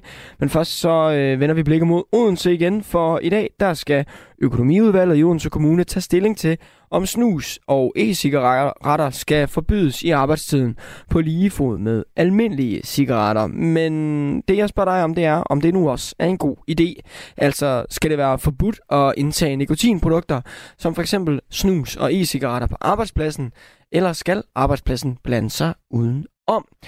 Erik han skriver, at bruge sundhedsskadelige stoffer skal være forbudt på sit arbejde. Vi har i forvejen arbejdstilsynet, der er sat i verden øh, for at forhindre, at folk kommer til skade på deres arbejde. Og skade på helbred, jamen det er jo også at komme til skade. Inger, hun skriver, tak til Venstre i Odense, som er meget fornuftige. Vi får flere og flere påbud, forbud, ekstra fængselsstraf, økonomisk straf, hvis man ikke bare arbejder på fuld tid. Danmark er blevet et forbudsland, og det er 100 gange værre end i Sverige, der bliver talt ned til befolkningen, der ender med at bøje nakken. Jeg har også en sms fra Peter, der skriver, For mig er nikotinprodukter helt afgørende for et igangværende rygestop. Uden nikotin, så er jeg hurtigt tilbage på smøgerne. Men hvad synes du? Ring ind og øh, del din holdning på 72 30 44 44, og det kan du lige gøre, mens vi taler med David fra Næstved. Hej David. Hej hej. David, skal det være forbudt at tage for eksempel en snus på arbejde? Nej, jeg synes, jeg synes simpelthen, at det går over vidt. Altså, det, det, det, det går for vidt. Altså, jeg Hvor, synes, det hvorfor meget... er det for vidt? Jamen, altså... det, det ender med, at, øh, at, at, at vi alle sammen skal stå og hinke. Fordi, øh, fordi det er jo korrekt. Det, det, det der korrekthed, den er, det går for vidt. Altså, vi er mennesker, vi er, vi er, vi har, vi, vi har naturen på vores side, øh, og og vi er øh, individer, som du skal have ret og, og have lov til at være mennesker. Vi er ikke robotter. Øh, og igen, altså hvis vi skulle, øh, hvis vi skulle gå derud, jamen, så skulle, hvis vi skulle virkelig bande noget, øh, så var det så var det simpelthen kulsyrene i sorte vand. Mm. Det, er, det har meget større øh, effekt øh, på de unge mennesker end, end, øh, end uh, tobak. Og... Men de konservative siger jo det her med, altså vi er en kommunal arbejdsplads, og vi forventer og øh, opdrager på vores unge på ungdomsuddannelserne for eksempel, at nikotin, det er, øh, det er der helt, det, det skal helt ud. Ingen røg, ingen nikotin, ingen tobak. Er der ikke en signalværdi i, at øh, de andre kommunale arbejdspl- eller arbejdspladser og ansatte så også går den vej? Jamen, hvis vi, skulle vi gå alle sammen gå den vej, så kan vi så gå hele vejen og så forbyde alt. Altså, mm. så kan vi gå, altså, så hvis vi går all in, hvis det skal, hvis det skal være sådan, så, så, er der, så er det det, vi skal gå. Altså, jeg synes, det er enten så går man, altså, walk uh, talk to talk, walk the walk. Altså enten så gør man det, eller så gør man det ikke. Du kan ikke gå halvt. Så det der, altså det, og det er jo det, som de startede med. Først var det cigaretter. Så var det altså, det, det er stille og roligt hugger ind i, i det der store dejlige træ, som vi alle som vi har, ikke også? Men altså lige pludselig så vælter træet, mm. når man har hugget for meget ind. David, øh, tak for at dele holdningen.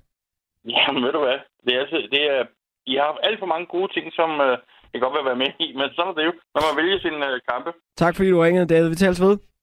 Jo, tak. Og øh, Martin fra Ølstykke på sms'en skriver, at kalde noget for det rigtige valg er udtryk for et menneskesyn, der er for kvarklæder og for uhyggeligt. Man kan tale om det gode valg eller dårligt valg, men at kalde noget rigtigt, det giver anledning til at slå på andre for at gøre noget forkert. Snus og e-cigaretter, det er et dårligt valg, men det er rigtigt. For nogen lyder det altså fra øh, Martin. En, der ikke kommer til at stemme for det her forslag i øh, økonomiudvalget i øh, Odense Kommune i dag i byrådet, det er Nikolaj Berns fra Venstre. Han er uenig i, at øh, det er kommunens opgave at øh, ja, opdrage på de ansatte på den måde.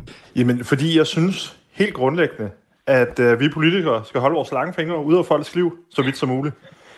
Og så synes jeg jo ikke, at Odense Kommune er en gymnasieklasse eller en efterskole. Vi er en arbejdsgiver for enormt mange dygtige og kompetente, men ikke mindst voksne mennesker, som jeg er helt sikker på, at jeg er i stand til selv at tage de her valg.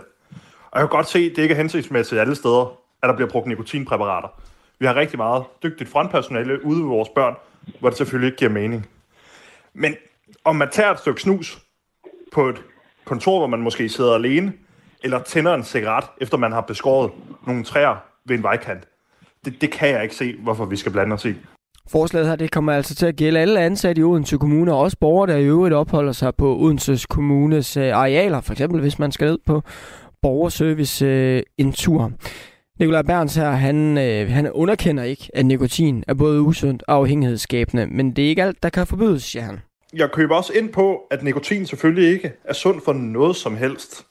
Men jeg, jeg ved bare ikke, hvor man skal sætte grænsen så. Fordi vi, det er jo klart, at det er usundt. Men vi kan jo heller ikke have et team fedt og et team kulhydrat, som løber rundt i kommunen i gule veste og, og flår hvidt brød og smør ud af hænderne på folk, fordi det er altså det sundeste valg, og det er bedst for folk, og det må vi som kommune tage os af. Jeg kan jo høre ude i mere den nationale æder, at, at det, det kan der være noget politisk kapital i at tage lidt øh, moderfigur, men, men jeg, jeg skal ikke være nogens far. Vi har voksne medarbejdere ansat, og de må selv træffe et valg nogle af de her tobaksfri nikotinprodukter, det er jo også tænkt som en hjælp til at stoppe med at ryge og for eksempel komme væk fra cigaretterne. Og derfor så skal kommunen også hjælpe dem, der forbruger nikotinprodukter, når nu de gerne vil forbyde det, sådan siger sundhedsrådmand Tommy Hummelmose fra Konservativ. Ja, det skal jeg jo blandt andet øh, drøfte med min politiske kollega Nikolaj Bus Berns også, hvordan vi bedst øh, laver nikotinstop-kurser, øh, nikotinstop-forløb for de mennesker, som har den afhængighed og og ikke kan komme ud af den. Så det skal vi selvfølgelig drøfte, hvordan vi, vi bedst går til det. Der findes jo masser af rygestopkurser, som jo egentlig er nikotinstopkurser. Vi skal huske det der med rygning, det er jo efterhånden gammeldags. Det er nikotinafhængigheden, som er omdrejningspunktet. Man skriger efter arbejdskraft i det offentlige, men er ved at af, eller sætte urimelige arbejdsforhold op i forhold til det private. Det er da den helt forkerte vej at tage, skriver Jesper Bo fra IKA, skriver arbejdsgiveren skal på ingen måde bestemme, når man må ryge eller benytte andre nikotinprodukter, så længe det ikke går ud over andre end dem selv. Hvad bliver det næste? Må man selv ikke komme på arbejde, hvis man har et BMI over 25? En anden, der sendte mig en øh, uh, sms, det var dig, uh, Erik, på 61, uh, 68 fra uh, Amager. Hej Erik. Ja, hej. Erik, du skrev noget med arbejdstilsynet. Jamen, det er jo fordi, at, at uh, der er jo regler for, hvordan du kan komme på skade, til skade på dit arbejde. Og, og det er jo en fantastisk ting, at der er nogen, der går ind og sørger for, at der er skærm på motorsaven og alle de der ting. Så, at, at, øh, så de ting, du, du er i, når du er på arbejde, øh, ikke, ikke skader dig. Og, og, og lige så vel har du jo også, at, at øh, nogle steder du er skærmet mod øh, kemikalier, og kemikaliedufte og, og udsugning og alle de der ting, som skal være overholdt, for at ikke du kommer til skade øh, på din arbejdsplads. Og så er det jo lidt pudsigt, at man så må øh, indtage giftstof, mens man er på arbejde. Men lad os prøve at tage det her eksempel, som øh, Nikolaj Berns fra Venstre han kommer med. Altså, øh, at øh, en kommunal medarbejder sidder mutters alene en eftermiddag på kontoret. Der er ikke nogen i en miles omkreds er det så virkelig for galt, at han for eksempel må tage, øh, han eller hun må tage et snus? Jamen, det er det jo. Fordi man kan også sige, jamen altså, her har vi så en medarbejder, der står med en eller anden øh, elektrisk havesaks, og han er bare arbejder alene, og derfor behøver han ikke have skærm på, fordi at, øh, det er der ikke nogen, der lægger mærke til, at han overtræder arbejdstilsynets øh, regler for afskærmningen af det her farlige stykke værktøj.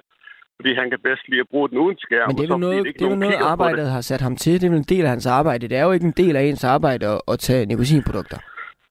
Nej, nej. Det, det, det, det håber jeg sgu ikke, det er. Men altså, det er jo stadigvæk en, en, en retningslinje for, hvordan du undgår at komme til skade øh, på dit arbejde. Og det er nogle ting, du skal følge. Mm. Og folk bliver jo også syge af det her, det ved vi jo, og det siger forskningen og alle de der ting. Så selvfølgelig skal det jo være på linje med alle andre tiltag, der er for at beskytte folk på deres arbejde så ikke de kommer til skade sundhedsmæssigt. Mm. Jeg har lige fået en sms, uh, Erik. Jeg tænker, jeg vil, ja. jeg vil læse op for dig, inden, du, uh, inden ja. du smutter, for den er nemlig til dig, og den kommer fra Jesper, hvor der står, til den lytter, du har inde, det er en god tanke, men hvis jeg får en cola af min arbejdsgiver, så kan jeg jo også blive fed, og så videre.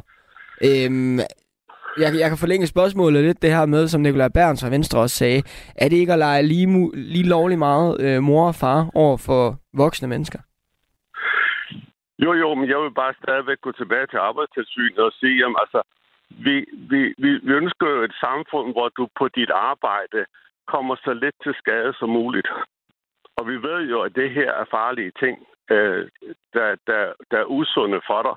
Og derfor er det jo i, i, i samfundets interesse, at du bliver skadet så lidt som muligt, både derhjemme, men altså også på arbejde, hvor der er regler for, øh, hvilket miljø du må være i. Jeg kan bare spørge laboranter og sådan noget der. Du kan ikke begynde at slette udsugningerne og alle de her ting. Mm. Øh, så, så at øh, jeg holder fast på, at, at det er en god idé at skrue ned for alt det der. Tak for at være med i debatten, Erik. Ja. Ja, velkommen og have en god dag. I lige måde.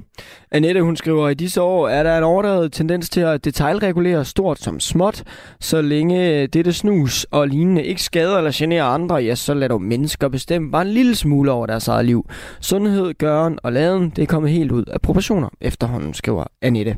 Vi vender lige tilbage til, hvor vi startede, nemlig til Rønnet og til øh, dig, Kim, på øh, 46, vores faste lytter. Er du stadig med mig, Kim? Yes, det er Kim, hvad tænker du om, om pointen her fra Erik med, øh, jamen, vi har jo et arbejdstilsyn, som sørger for, at vi ikke øh, kommer til skade eller gør noget usundt på vores arbejde. Og så er det her sådan lidt en, en naturlig videreforlængelse af et arbejdstilsyn. Ja, jeg synes, jeg synes ikke, det, det, det, det er ikke det samme. Altså, fordi vi, vi er... Selvfølgelig skal man passe på folk. Der er ikke nogen, der skal gå og komme til skade på deres arbejde. Og det gør de også gøre ved at ryge. Det kan de. Selvfølgelig kan det. Men det er stadigvæk et valg, folk har i, i at, at leve. Altså, hvad man gør. Altså, hvad madpakken består af. Hvad, og det, det skal folk selv vælge. Det skal de. Altså, de skal ikke rundt og hoppe op på en stige eller stilas, som ikke er sikkert. Det skal de ikke vælge. Men øh, de, skal, de skal vælge, hvad de selv tager med på madpakken. Jeg fik jo også en, en sms lidt tidligere fra Henrik, som selv er ryger, og som skrev, at øh, der ikke er nogen gode argumenter for hverken rygning eller nikotinprodukter. Lad os endelig få det væk og sætte et godt eksempel. Og det er altså ikke sandt, at det kun skader brugeren. Det koster også samfundet mange penge senere i livet. Er det ikke, er det ikke rigtigt, at der vel ikke er nogen gode jo. argumenter for det her? Jo, det er der også. Og det, jeg har også familiemedlemmer, der er kommet øh, af dage af det der. Og det er ikke sjovt at tænke på, og det, det er ikke noget, jeg beliger, at de, de skal være der, de produkter. Men så skal vi gøre dem ulovlige. Så skal de væk fra samfundet. Mm. Det er meget nemt. Så bare så sige, at de kan ikke købes i Danmark, og så er det slut. Og så skal vi betale noget mere skat. Det bliver vi nødt til at se den øh, del af det også. Fordi det er en del af det. Mm. Kan man lave den der sammenligning, som flere også øh, ja, gør med for eksempel sukker eller alkohol og de her ting? Jamen det kan man, fordi det, øh, det, altså, alkoholen er jo lidt noget andet, fordi du kan ikke ligge og køre bil, og så øh, have drukket en 3-4 bajer, og du kan ikke øh, være sikker på dit arbejde, hvis du øh, er, er beruset. Så det duer ikke at sammenligne med det. Øh, fordi det, det, det er noget andet, der sker i kroppen. Men altså, øh, jeg, jeg, synes, jeg synes bare, at, at, at vi, skal, vi skal simpelthen få, få det væk fra markedet, øh, smøgerne, og så kan vi begynde at sige, at man ikke må tage det. Mm. Kim, øh, tak fordi du ville være med i vores lille øh, nikotindebat her. Det var hyggeligt. Det var det i hvert fald, og øh, det bliver det forhåbentlig også nu, for nu er det tid til øh, dagens tredje og sidste debatemne. Radio 4. Ikke så forudsigeligt. Og øh, det er altså tid til dagens tredje debat, hvor vi skal tale om unge kriminelle. For øh, nu skal jeg lige se, hvor vi skal hen her i mit øh, lille ark. Der er et eller andet, der er forsvundet. Der var lige præcis der. For vi skal tale om forgældet kriminelle, unge kriminelle. For som voksen, så kan det være svært at gå igennem livet uden at stifte en eller anden form for gæld til fast ejendom, bil og så videre. Men for nogen, der starter gælden allerede inden de er fyldt 18. Flere hundrede børn og unge har gæld til staten, uden at kunne betale tilbage. Det er bare ikke helt almindelige børn og unge, det drejer sig nemlig om dem, der er dømt for kriminalitet. For som landet ligger lige nu, så skal man nemlig selv betale for sine sta- øh, sagsomkostninger, hvis man bliver dømt, Og selvom man kun er for eksempel 15 år. Mere konkret så drejer det sig om 680 børn og unge mellem 15 og 17, der er dømt for kriminalitet, og i 2022 så skyldte den danske stat omkring øh, 16 millioner kroner i øh, omkostninger i forbindelse med straffesager. Det viser altså en ny rapport fra Institut for Menneskerettigheder. De mener, at gælden er med til at fastholde de unge i kriminalitet, når de altså ikke har mulighed for at tilbagebetale deres gæld for sagsomkostningerne. De mener derfor, at man bør lempe på den gæld, der de unge kriminelle kommer ud med, hvis ikke øh, drop den helt. Det fortæller lederen af instituttets juridiske afdeling, Maria Akhtar. På Institut for Menneskerettigheder, der mener vi, at øh, loven skal laves om, sådan så at både politiet og domstolene helt konkret skal tage hensyn til alder, når man, øh, når man har at gøre med det her med sagsomkostninger. Øh, og grunden til, at vi øh, mener, at det skal gøres, det er fordi, at man øh, har at gøre med helt unge mennesker, hvor at øh, gælden fra sagsomkostninger kan have meget store konsekvenser for resten af deres liv, og dermed også for deres retssikkerhed.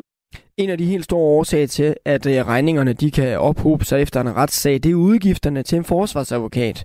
Og Gældsstyrelsen vurderer, at stort set ingen af de unge har mulighed for at betale de penge tilbage, som styrelsen har krav på, særligt fordi der løbende kommer renter på. Lidt senere, der taler jeg med en, unge, en tidligere ungdomskriminel, der endte med en samlet gæld på over en halv million kroner. Han er egentlig fortaler for personligt ansvar og for at enhver dømt bør tage sin straf. Men han mener det er uretfærdigt, at børn, der har begået fejl, bliver fastholdt i gæld, muligvis resten af deres liv. Men hvad mener du? Er det retfærdigt, at unge kriminelle mellem 15 og 17 år selv skal betale gælden for deres sagsomkostninger? Eller bør vi droppe gælden, så længe den dømte er under 18? Ring ind og del din holdning. Det er på 72 30 44 44 eller på sms'en på 1424. Radio 4. Ikke så forudsigeligt. Vi starter debatten hos vores øh, faste lytter, Kent Knudsen på 53 i Midtjylland. Hej Kent. Hej. Kent, er det rimeligt, at øh, ungdomskriminelle de selv skal betale gælden for, for deres, ja, for deres stats, sagsomkostninger? Øhm, jamen, det, man kan jo sige, at øh, vi skal jo alle sammen have et ansvar, og vi kan alle sammen øh, være enige om, at det er, at det er ulovligt at bryde loven og alt det der for at komme i fængsel. Men vi har bare et kæmpe problem med de her børn på 15-17 år. Vi har også med voksne, som ikke kan betale de øh, kæmpe store regninger, der kommer. Og det vil sige, de ender bare de ender bare i endnu mere kriminalitet, for når de kommer ud derfra øh, øh, med sådan en gæld, hvad skal de så? Hvordan skal de tjene penge til at, at kunne betale de store regninger? Mm. Men, men lærer man ikke det med, også noget om ansvar? Altså ved at sige, du har lavet den her kriminelle handling, ja. og det er der også nogle omkostninger ved. Ja, og der har jeg, der har jeg overvejet sådan... Øh, man kunne jo så også øh, prøve at indføre noget, der hedder øh, samfundstjeneste, for de, det beløb, som vi snakker om her, som skal betales tilbage til staten. Øh, så må staten betale øh, de advokater, som, øh, som er forsvar for dem øh, fra 15 til 17 år. Og så kan de øh, blive dømt til noget samfundstjeneste, for eksempel til at gå ud og til at hjælpe med at gøre rent, eller vejarbejde, eller øh, ja, altså en eller anden form for, for hjælp til det sociale samfund her. Og måske øh, tvinge dem til også at skulle øh, ud og, og være en del af et, øh, et øh, udviklingsmiljø, eller et, øh, et skolemiljø. Ikke tvinge dem, men øh, øh, give dem en form for samfundstjeneste, så de kommer ud blandt andre mennesker, end dem de er vant til. Øh, og de slipper ikke for let så? Hvad? Og de slipper ikke for let så? Jamen, hvad er alternativet? Alternativet er, at pengene aldrig kommer ind. Det gør, og det gør de jo ikke. Altså, øh, det, der er jo ikke nogen... Øh, det, det håber sig bare op pengene, og der kommer renter og renter og renter på. Og til sidst, øh, så ender de bare i endnu dybere kriminalitet. Mm. Øh, og det siger jeg faktisk som, øh, som konservativ vælger. Mm. Kent, tak for at sætte øh, debatten i gang. Jeg har lige en politiker, der venter, så øh, jeg vender tilbage til dig senere. Ja. På øh, sms'en, der skriver Nikolaj, den er svær, fordi på den ene side, så er det en del af straffen, men på samme tid, så er det vel også en slags dobbeltstraf. Jeg mener godt, man kan fjerne kravet, men det er i princippet ikke urimeligt. Hvad mener du? Ring ind og øh, del din holdning med mig på 72 30 44 44, eller send mig en sms, ligesom Nikolaj har gjort. Den skal afsted til 1424. Lytter til Ring til Radio 4. En af dem, der ikke mener, man bør skelne mellem ungdomskriminelle og voksne kriminelle, når det gælder de sagsomkostninger, der skal betales. Det er dig, Pernille Vermund. Velkommen til programmet. Tak for det. Formand for Nye Borgerlige. Hvorfor skal man ikke skelne mellem ungdomskriminelle og voksne kriminelle? Jamen lad mig starte med at sige, at det, øh, som bliver omtalt her, altså at man får en større gæld, fordi staten lægger meget høje renter på den gæld, man har i forvejen, øh, det er vi imod. Så det er vi imod, uanset om det er unge eller det er myndige, øh, som begår kriminalitet. Til gengæld så er vi for, at den, der begår kriminaliteten, også tager straffen og også betaler omkostningerne, som de har haft i forhold til rettergang osv. Og, øh, og man skal huske på i de her sager, at, øh, at når man begår kriminalitet, jamen, så har det nogle omkostninger for nogle ofre. Det har også nogle omkostninger øh, for systemet, og der er jo ikke noget, der er gratis. Det er jo ikke sådan, at hverken øh, dem, der arbejder i vores retsvæsen, eller i anklagemyndigheden, politiet osv., at de er gratis. Der er ikke nogen, der kommer på arbejde uden at, at få løn for det af hensyn til de unge. Så der er jo nogen, der skal betale den her regning. Og, øh, og der mener vi, at det er det rigtige, at den, der begår en forbrydelse og dømmes for en forbrydelse, også bærer regningen. Så det er helt rimeligt, at for eksempel beløbene, en 15-årig kan stå med en gæld på flere hundredtusind kroner? Nej, det synes vi er problematisk. Og når man får så stor en gæld, så er det jo fordi, vi i dag har nogle ret høje renter. Jeg har jo tidligere i Folketingssalen kaldt det orerenter. Altså, der er en enormt høj rente på den gæld, man har til det offentlige, øh, når man for eksempel bliver dømt for kriminalitet. Og det gør jo, at det er meget svært at komme af med gælden. Men den, øh, hvad skal man sige, de udgifter, man har i forbindelse med, at der, at der kører en sag, dem må man afholde selv, og dem må man jo så betale tilbage, øh, når man er færdig med at afzone sin straf.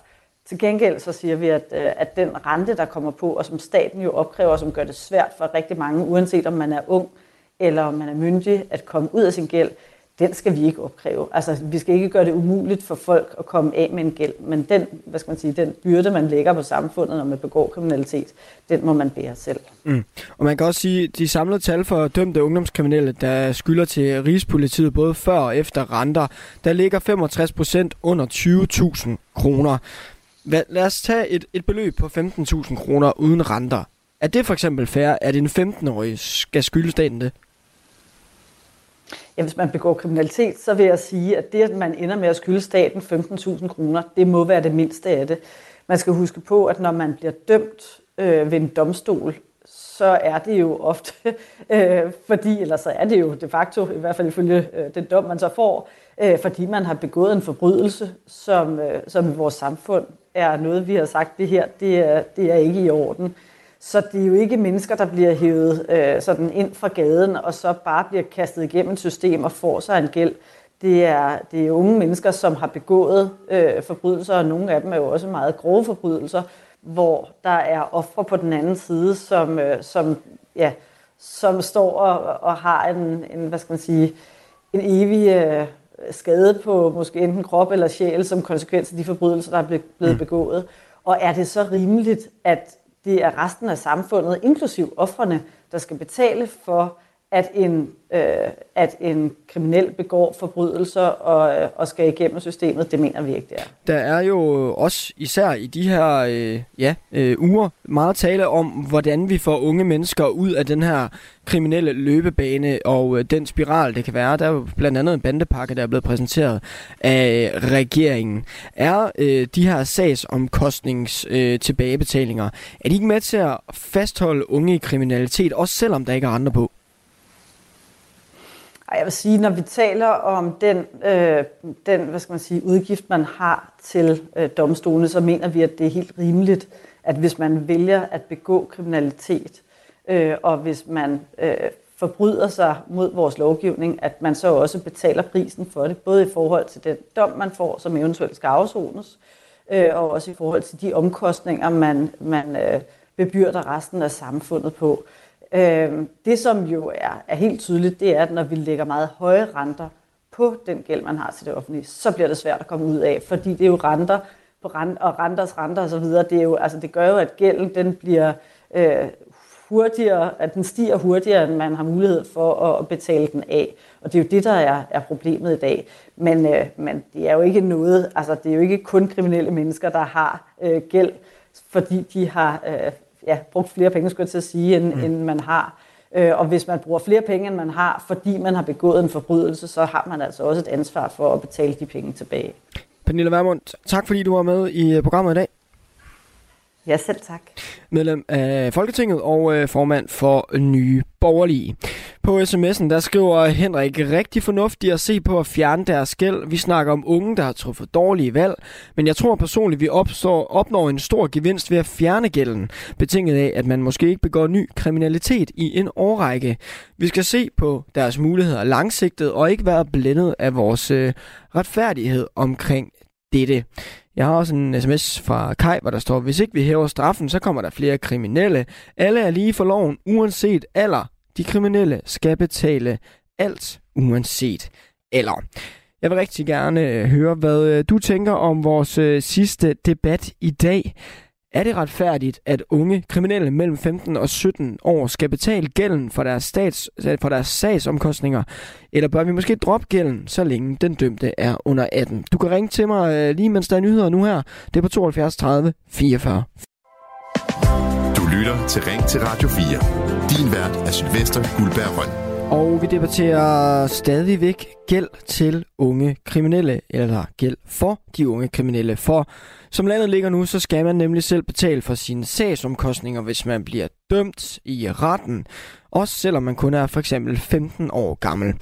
Mere konkret så drejer det altså sig om øh, 680 børn og unge mellem 15 og 17 år, der er dømt for kriminalitet, og i 2022 skyldte den danske stat omkring 16 millioner kroner i omkostninger i forbindelse med straffesager.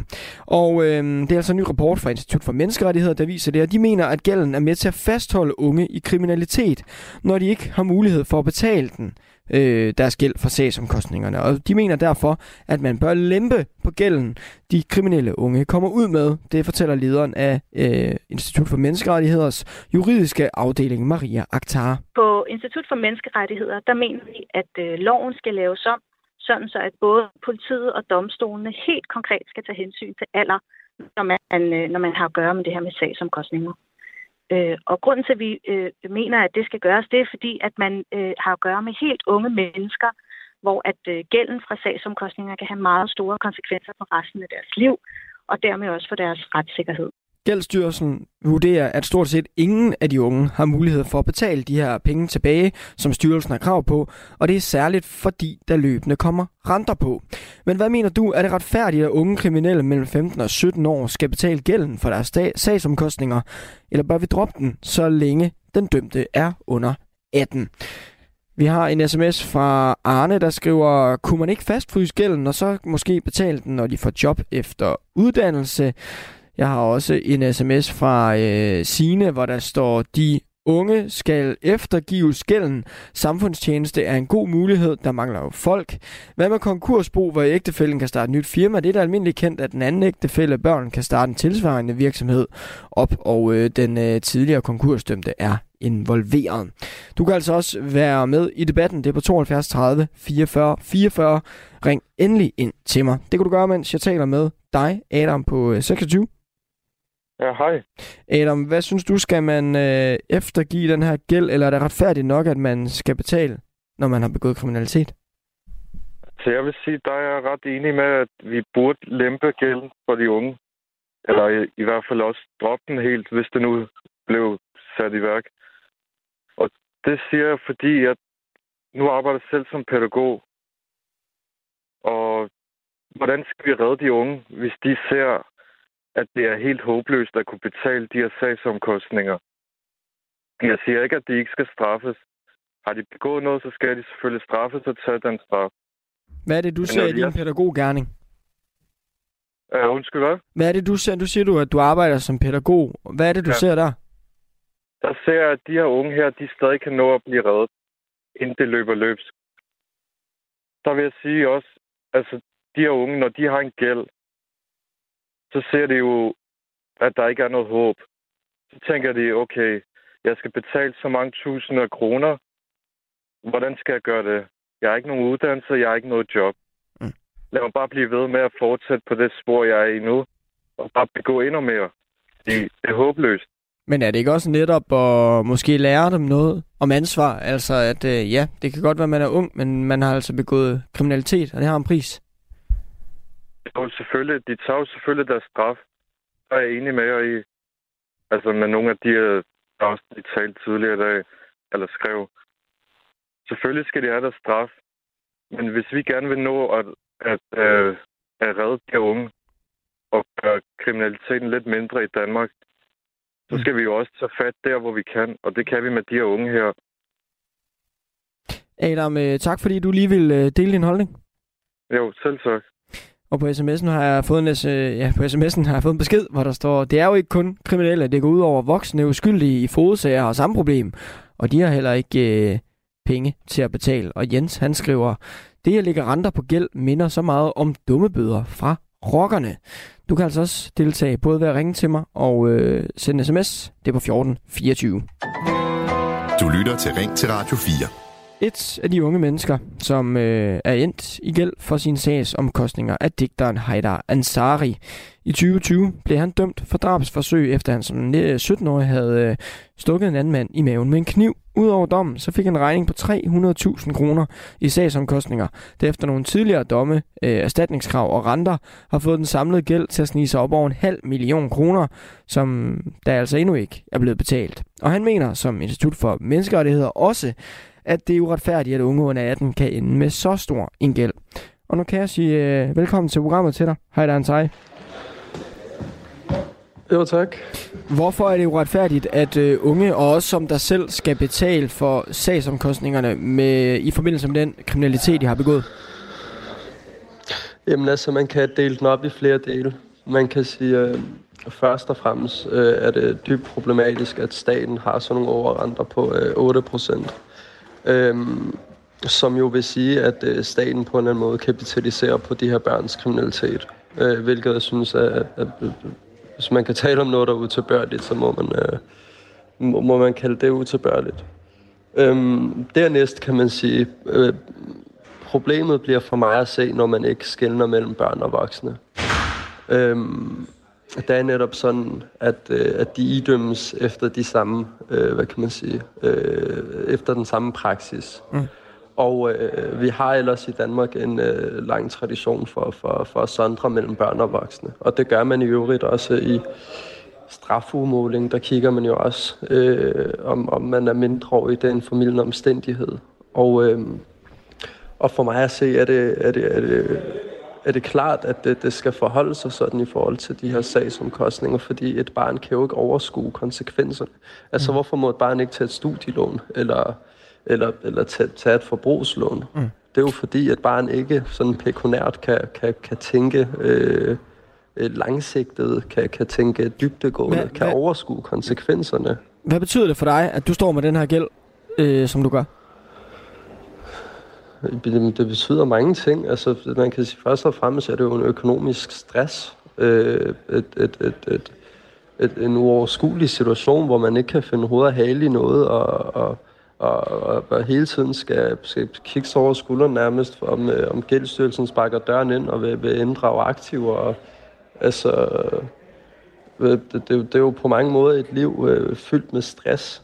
Øh, men derudover kan man sige, øh, er det jo også enormt, øh, hvad kan man sige, demotiverende og, og, og, og, og, og, og nedslående at, at, at, at vide, at man ikke kan eje noget, at ens børn ikke kan arve noget, og i øvrigt, man fanden vil have fælles økonomi med en, med en, øh, med en forgældet mand? Altså, øh, altså på mange måder er det jo bare noget, der, der, der, der er med til at demotivere en i den der, hvad kan man sige, registrerede indkomst. Mm.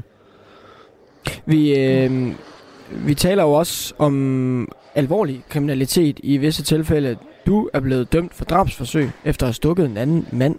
Er det ikke også med til ligesom at, hvad kan man sige, holde fast i vigtigheden og alvorligheden og ansvaret for det, man begår og det, man bliver dømt for? Altså, du er dømt for noget ret alvorligt. Mm. Men så tror jeg, vi må spørge os selv, om hvad, hvad er vores hensigt med at straffe? Mm. Øh, og i Danmark er det netop sådan, at vi heller ikke idømmer dobbeltstraf. Altså det vil sige, at den ene straf, det er frihedsberøvelsen alene. Vi, øh, vi idømmer ikke andre straffe end den. Øhm, og, og så må vi også spørge os selv, om hvad så, hvad så målet med det her? Er det, at, øh, at, at hævngærigheden øh, bliver efter, efterkommet? Eller er der et ønske om, at jeg ikke begår et nyt drabsforsøg? Og synes du, det her det er en dobbeltstraf, når vi har en, en gæld med, med, den, ja, med den type rente på? Jamen det, det, det, jamen, det står der ganske klart. Det er uomtvisteligt, at det er en dobbeltstraf. Altså, som, som vi lige hørte, de her 680 unge her, de, kan de kommer ikke ud af den her gæld. Altså, når jeg personligt skylder de her 600.000, ikke, så sætter du lige 8% renter. Det vil sige, hvert år, der stiger den med i omegnen af, af 50.000, ikke? Og, øh, og, og så skal jeg jo lige komme ud og etablere mig selv, og jeg skal lige stabilisere min økonomi. Og, øh, og før jeg ved af det, så gælder lige op på 800-900.000, før jeg kan afdrage. Ikke? Og så skal jeg jo lige pludselig afdrage de 8% i renter, og plus så skal jeg kunne, kunne betale selve hovedstolen. Ikke? Altså, det er jo en uoverstigelig gæld. Men, øh, men der er jo mange mennesker, der har, har, har mange, 15, 15, mange former for gæld, og som ikke har begået kriminalitet. Gæld er jo ikke, et, uh, gæld er jo ikke livsendende. Man Jamen, kan godt komme ud gæld. Der, der, der, men der er, ikke, der er ikke et barn, der har en, der har en gæld på 600.000. Mm. Men du er heller ikke et barn længere? Der, der, der, der, er, ikke, der er ikke en... en, en Nå, men det er ikke længere, men det var jo på daværende tidspunkt, jo. Mm. Ikke? Og, og, og, og, og, og man, man kan jo i øvrigt ikke sammenligne det her med, med at tage et forbrugssum. Vi taler om børn, der, der har begået kriminalitet. Øhm, de har ikke fået en anden ydelse, end at de har, de har fået en beskikket forsvar. Mm. Det er jo ikke første gang, det, du fortæller... Det er jo fordi, at det, det er sådan... Det er jo ikke første gang, du fortæller ja. din, øh, din historie, Heidar. Øhm, det har du også gjort i en artikel i, i Politiken. Øhm, her skriver øh, Søren Villemos, han er kommentator og journalist på Weekendavisen. Han skriver på det sociale medie X øh, i en kommentar, han forsøger at dræbe et andet menneske. Han bruger efterfølgende retssystemets ressourcer på en håbløs sag, han ikke kan vinde. Han ender med en relativt beskeden gæld der sagtens skal betales tilbage med lidt flid, og det må vi anse for meget, og det skal, og det skal vi så anse for meget uretfærdigt. Hvad siger du til den kommentar? Jamen, jeg ved ikke, hvad der var sådan noget faktuelt forkert. Altså, jeg har ikke, den her sag er ikke blevet behandlet i to retsinstanser. Okay. Øhm, noget andet er, at jeg ikke har forsøgt at vinde en sag. Mm. Øh, jeg har ganske enkelt erkendt, at jeg har begået øh, grov vold, men jeg har ikke erkendt, at min hensigt var at dræbe. Og hvis man i øvrigt læser artiklen, så kommer der en krølle på det til sidst. Mm. Øhm, og det bliver sådan en øh, besfindighed og, og, og, og begynde at tale om, øh, når skulle man have lade være med at anke, eller skulle man have anket. Men, øh, jeg lå være med at anke, mm. i og med, at, at gældende lem blev 300.000. Ikke? Og det er jo så og, det, han kalder relativt beskedent. At, at, at krim... Ja. Ja. Øhm, og, og det, jeg ved ikke lige, hvordan jeg skal forholde mig til. Altså, han må da gerne overtage gælden, hvis, øh, hvis det er en beskeden gæld det er en gæld på 600.000 med en rentesats på 8 procent. Jeg, jeg, jeg kan ikke lige se for mig, hvordan det skal være beskedent. Mm. Og derudover så er det nemt at sidde der i, i sin dejlige privilegerede tilværelse, og så, og så øh, kaste dommen over, hvad der er nemt og hvad der ikke er nemt. Øhm, sagen er, at, at mange af de her børn, de her 680 børn, de kommer heller ikke fra velstående hjem. Det er ikke børn, der i forvejen er gode til at forvalte deres økonomi og, læ- og lægge budgetter og har nogen økonomisk forståelse. Når vi pådutter en så massiv gæld øh, ovenover så, så, så, så står det ganske klart, at det på alle måder er demotiverende for dem at få en registreret økonomi. Hvilket undersøgelser øvrigt har vist, at hvis du for eksempel har et fuldtidsarbejde, så vil gældsstyrelsen indeholde så meget af din løn, at du ender med det samme rådighedsbeløb, som hvis du var på overførelsesindkomst. Mm. Altså fremskrivning viser, at, at, at den her gæld vil stige til 13 milliarder. Ud af dem, så er det 80 procent, der sidder med dem, og 72 procent af dem har ingen betalingsevne. Det vil sige, at det er en dårlig forretning for staten, og det er ikke noget, der giver nogen incitament til at gå ind og være en del af det etablerede samfund, og en del af, af arbejdslivet og foreningslivet. Det her er udelukkende noget, der vil være med til at fastholde folk i en eller anden marginaliseret og ekskluderet rolle, hvor det eneste, de kan finde tryghed af det velkendte, nemlig kriminalitet. Og så må vi spørge os selv, når øh, så vil vi have flere sager? Vil vi have øh, øh nye dommer, nye advokater? Øh, eller skal vi prøve at bryde den her kurve? Altså, vi er blevet så perfide, når vi taler om indsætter. Vi har mistet mm. enhver form for sund fornuft. Og, og, og, og det, jeg synes også, det er utroligt, at jeg skal begynde at tale tal, og hvad, hvad kan bedst mm. betale sig, og hvad kan ikke betale sig, fordi det står uomtvisteligt, at det her det er en virkelig dårlig forretning for alle implicerede parter. Hej der, Ansai. Tak fordi du var med i uh, programmet i dag. Heider, han er øh, i øvrigt digter, og så har han altså en øh, gæld efter sine sags om kostninger i øh, forbindelse med, at han i 2020 blev dømt for drabsforsøg, efter han havde stukket en anden mand i maven med en øh, kniv. En kendt dansker er død i en time. Jeg synes, det ville være skrækkeligt, hvis jeg vidste noget skulle være for evigt. Men først skal de spise et måltid, som var det deres sidste. Så kommer, kommer desserten. Så kommer den altså. Fuck, hvor er det voldsomt. Og, øh... og altså, hvorfor, Anna? Hvorfor? Altså, jeg aner det ikke. Sammen med vært Lærke Kløvedal taler de om døden, maden og alt derimellem. Men fjordrejer, det er barndom. Det er gode stunder med min far. Det er noget af det eneste, jeg har haft med papa. Lyt til det sidste måltid i Radio 4's app, eller der, hvor du lytter til podcast. Æret være hans minde. Radio 4. Var det det? Det var det. Ikke så forudsigeligt. De her knap 700 børn og unge, som har en gæld, de øh, fordeler sig på 176 børn og unge, der havde en gæld på ca. 3,1 millioner for sagsomkostninger til Rigspolitiet, mens 504 børn og unge havde en øh, gæld på 12,9 millioner kroner, inklusiv renter til Gældsstyrelsen. For det er Rigspolitiet, der i første omgang udskriver regningen. Men hvis sagsomkostningerne ikke er betalt inden for 6 måneder, ja, så overgår den her gæld altså til inddrivelse hos Gældsstyrelsen. Erik, han skriver på sms'en, jamen øh, hvilke konsekvenser er der for de 15-17-årige i forvejen, når de begår noget strafbart? Samfundstjeneste er en god ting, tror, at de unge kan guides videre ved at starte på en frisk uden gæld. Lad os støtte dem som samfund. Jeg har også fået en sms fra en, der bare underskriver sig sæt. Jeg synes netop, det handler om retfærdighed, og ikke hvad der måske kunne forhindre, at unge kom ud i kriminalitet igen. Det er en moralsk forkastelig tankegang overfor offrene. Husk, du også kan være med. Du kan både sende mig en sms og øh, ringe ind til mig. Nu skal vi en tur til Aalborg, hvor jeg kan sige goddag til dig, Anders på 36. Goddag, goddag. Du har også sendt mig en øh, sms. Jeg kan lige prøve at læse den første øh, linje, hvor der skriver, jeg synes, det er noget vås, at man øh, skal sløjfe regningen for unge kriminelle, bare fordi de bliver forgældet. Hvorfor er det noget vås? Jamen, det skal jo ikke kunne betale sig. Altså, altså en straf er en straf, men jeg kan slet ikke forstå, at, at, at altså en ting, det er at så på et opret en gæld på grund af, at man har gået igennem et retssystem. Men efterfølgende, så skal der jo ikke lægges 8 procent Det er jo ikke det, det handler om.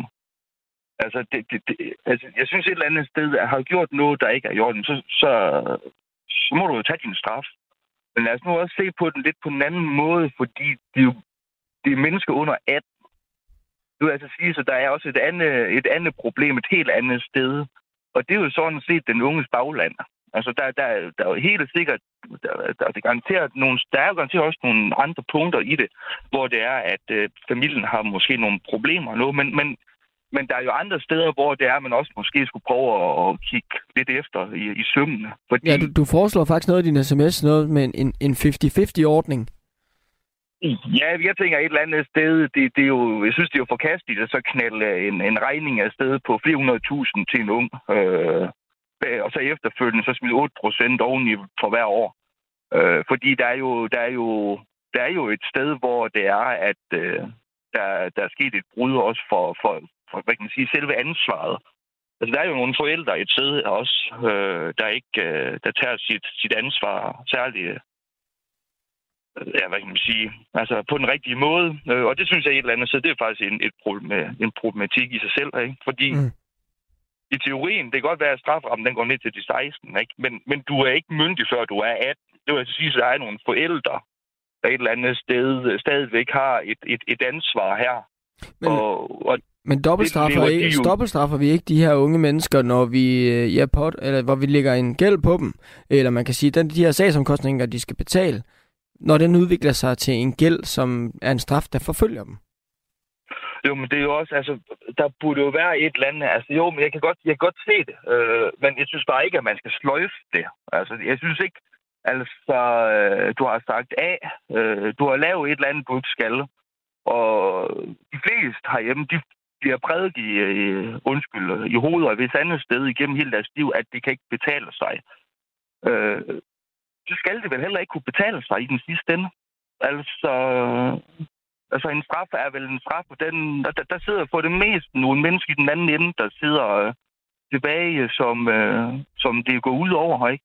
Mm. Og øh, altså, der, der må, hvis, hvis der skal være en balance i det, ikke? Jamen, så hvis du, ude, hvis, hvis du begår en, en kriminel handling, øh, og du straffes for det, så må du tage din straf. Altså, jeg ved, jeg kan godt forstå, at at du som ung menneske ikke behøver at skal gå ud af døren bagefter og være forgældet resten af dit liv. Men du må jo altså i et eller andet omfang, øh, du har, du har jo begået noget, du i, øh, for de fleste godt ved er forkert. Så må du jo bide i det sure æble. Det, det, gør, det gør vi andre jo. Mm. Altså, det, det er jo sådan, det er. Jeg har lige fået en sms, øh, jeg gerne lige vil vende med dig, inden øh, jeg slipper dig, Anders. Den kommer fra Kim, hvor der står, jeg synes, man skal gøre gældsinddrivelsen betinget. Altså, at gælden slettes, så fremt ny kriminalitet øh, ikke begås. Hvad tænker du om det? Så det er jo en helt anden måde også at kan formulere på, men så er vi jo så et andet sted. Øh, Altså, skal vi eftergive? Skal vi, hvor, hvor meget skal vi eftergive? Altså, i dag der har vi også mennesker her hjemme i Danmark. Jeg ved godt, det er noget helt andet, ikke?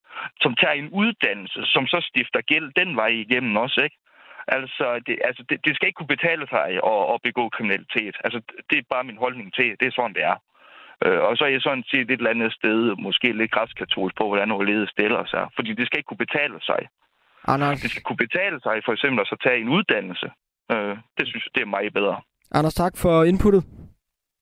Det var slet. Kan I have en rigtig god dag, og I, tak for et godt program. I lige måde, tak. Vi øh, iler videre til øh, Lyngby og siger goddag til dig, øh, Annie. Ja, ved du hvad, jeg, jeg er meget øh, i øh, tråd med den forrige. Ja. Fordi, men øh, jeg synes, øh, det jeg vil have sagt, eller vil sige, det er, det vil være godt, øh, som han også siger, hvad er det for nogle hjem, de kommer fra?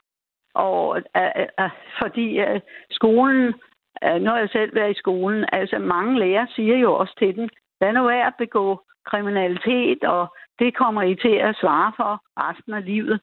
Og det gør man jo. Og det er jo meget kedeligt, fordi så får de jo også en uren straffetest, og det bliver svært for dem at få arbejde og sådan noget. Mm. Men man skulle måske, som man siger, prøve at få dem i en uddannelse, og så gøre den betinget, og så måske lade den komme i noget samfundstjeneste, samtidig med, at de forgår, får en uddannelse. Der er noget af deres fritid, der skal fyldes ud med noget, så de ikke går og laver ny kriminalitet. Og på den måde, hvis de får noget samfundstjeneste samtidig, så kan de lære det. Fordi det hjælper ikke altså ret meget at sætte sådan nogle unge mennesker i fængsel, fordi det dur bare ikke. Det er jeg med på. Man gør noget i Norge helt anderledes, og der kunne man skulle måske kigge på dem. Men altså, jeg synes, det er ærgerligt, at unge mennesker skal være forgældet resten af livet. Det mm. synes jeg ikke er rigtigt. Men, men, men kunne man så ikke bare fjerne renten og så sige, jamen den her gæld, det er altså en konsekvens af det, du har gjort. Den vokser ikke, jo, men du skal stadig få den, du skal stadig få den ud af verden. Den, ja, men så lad den lave noget samfundstjeneste. Det er meget vigtigt. Mm. Det er meget vigtigt. Ja, vi har altid øh, sagt til vores børn, altså vi har jo også været et ægtepar, mm, sagt, lad nu være at lave noget, hverken det ene eller det andet, fordi det kommer til at svige til jer resten af livet. Mm. Det er ikke særlig sjovt at, at komme i søgelyset. Annie, Så det var bare øh, det.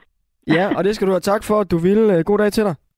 Ja, tak i lige måde. Hej, og hej. på sms'en skriver Ulrik, man skaber en masse personer, som vil gentage deres gerninger, da 20.000 kroner øh, som 15 år, det er jo et uoverskueligt beløb, og det vil jo så være nemmere at vende tilbage til banden, for eksempel lyder det. Vi når også lige en tur til Nykøbing Falster, hvor vi kan sige goddag til dig, Jens, på 60. Jamen, goddag. Jens, øh, ja, du har sendt mig en sms, hvor du egentlig synes, vi skal holde fast i gælden, men så er der noget med renterne. Ja, at holde fast i gælden, det kan man, det, det kan man skulle diskutere på et andet plan, men altså, altså, som jeg ser på det, så renter, det mener jo guddommeligt meget om. Det er de der dummerbøger, som, øh, som rockerne giver, ikke? Og det, så, så er samfundet jo ikke bedre end dem. Men jeg, jeg mener det ikke med de renter der, fordi renter, det er faktisk penge, man ikke skylder. Det, det er bare nogen, man har fundet på, at folk skal skylde, mm. fordi man øh, øh, ikke kan komme igennem sin, sin grådighed eller for nok. Ikke? Jeg, jeg, ved ikke, jeg synes ikke, det hører nogen steder hjemme sådan noget. Det, det er lidt noget andet, hvis man låner penge i banken. Så, så har man fået en ydelse. Den betaler man lidt for, så det, det er en vare, man køber. Men øh, den anden vej, det er, der er det jo ikke en vare, man køber. Der har man jo fået sin straf. Mm. Så får man en tillægsstraf ordentligt, som man egentlig ikke har gjort sig fortjent til. Og det, det er det, jeg vil argumentere for, at så synes jeg i hvert fald, at renterne, det, det er sgu for meget, øh, at vi kan stå, stå på mål for. Det synes mm. jeg bare, det, det skulle jeg ikke i hvert fald, fordi øh, hvis, hvis man... Men det, men det er fair nok, at der ligger en gæld, når man har, øh, når man har begået kriminalitet, også selvom man er ung. Altså, synes du, det er fair nok, eller burde vi sige, ved du hvad, du er et ungt menneske, vi hjælper dig, du skal ikke betale, betale noget til det offentlige? Øh, nej, sådan synes jeg ikke, man skulle sige det. Så vil, så vil jeg hellere sige, at øh, uanset hvem man er, øh, så, så må retfærdigheden vel være der, uanset... Øh, altså, så, så, så må det være væk med den gæld til, til folk i det hele taget.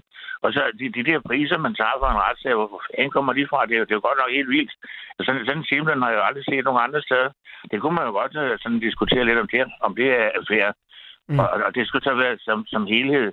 Altså i stedet for, at nogen skal have særbehandling, så synes jeg, at øh, så skal man rette den ene hele vejen op. Mm. Fordi så, så, så er det jo okay nok, ikke? Og jeg, jeg synes, at de der ting, de er for dyre i, uh, i det hele taget. Og det, jeg synes ikke, man kan være det bekendt som samfund over, over for sin... Altså, uanset hvad. Så dem, der er kriminelle, er, er sendt, det bliver det jo igen, uanset hvor meget vi lægger på eller trækker fra, hvad vi gør. Det, det er der nogen, der er. Det kan vi nok ikke ændre på, men der er også nogen, der render sig op. De får bare svært ved det på den måde, der, når vi så ligesom bliver ved med at, mm. at sætte en penge i jule for dem. Ikke? Og det, det synes jeg, man skal holde op med. Jens, tak fordi du vil øh, lukke debatten ned i dag. Jamen, det er okay. Vi når nemlig øh, ikke mere af vores øh, tre debatter i dag. Vi har jo også øh, ja, debatteret øh, lidt af hvert. Vi startede ud med Ja, den øh, helt store øh, sag lige nu, nemlig abortgrænsen, som etisk råd anbefaler at hæve til, fra 12 til 18 uger. Så øh, har vi også debatteret nikotinprodukter på arbejdet af Odense Kommune. De vil forbyde, at man tager en øh, snus eller ryger på lidt øh, e-cigaret på arbejdspladsen. Og øh, så her til sidst, så øh, debatterer vi, hvorvidt det er rimeligt, at unge kriminelle får øh, gæld til det offentlige, når de bliver dømt, og, øh, og også at der er renter på. Efter øh, nyhederne, så er der frontlinjen her på øh, Radio 4 med min gode kollega Peter Ernst ved. Og øh, her kan du, hvis du bliver hængende, blive klogere lidt på uniform på jobbet dag. Det er altså lige efter nyhederne. Jeg hedder Sylvester Guldberg Røn, og jeg er tilbage i din radio igen i morgen kl. 5 minutter over 9. Du har lyttet til en podcast fra Radio 4. Find flere episoder i vores app, eller der, hvor du lytter til podcast. Radio 4 ikke så forudsigeligt.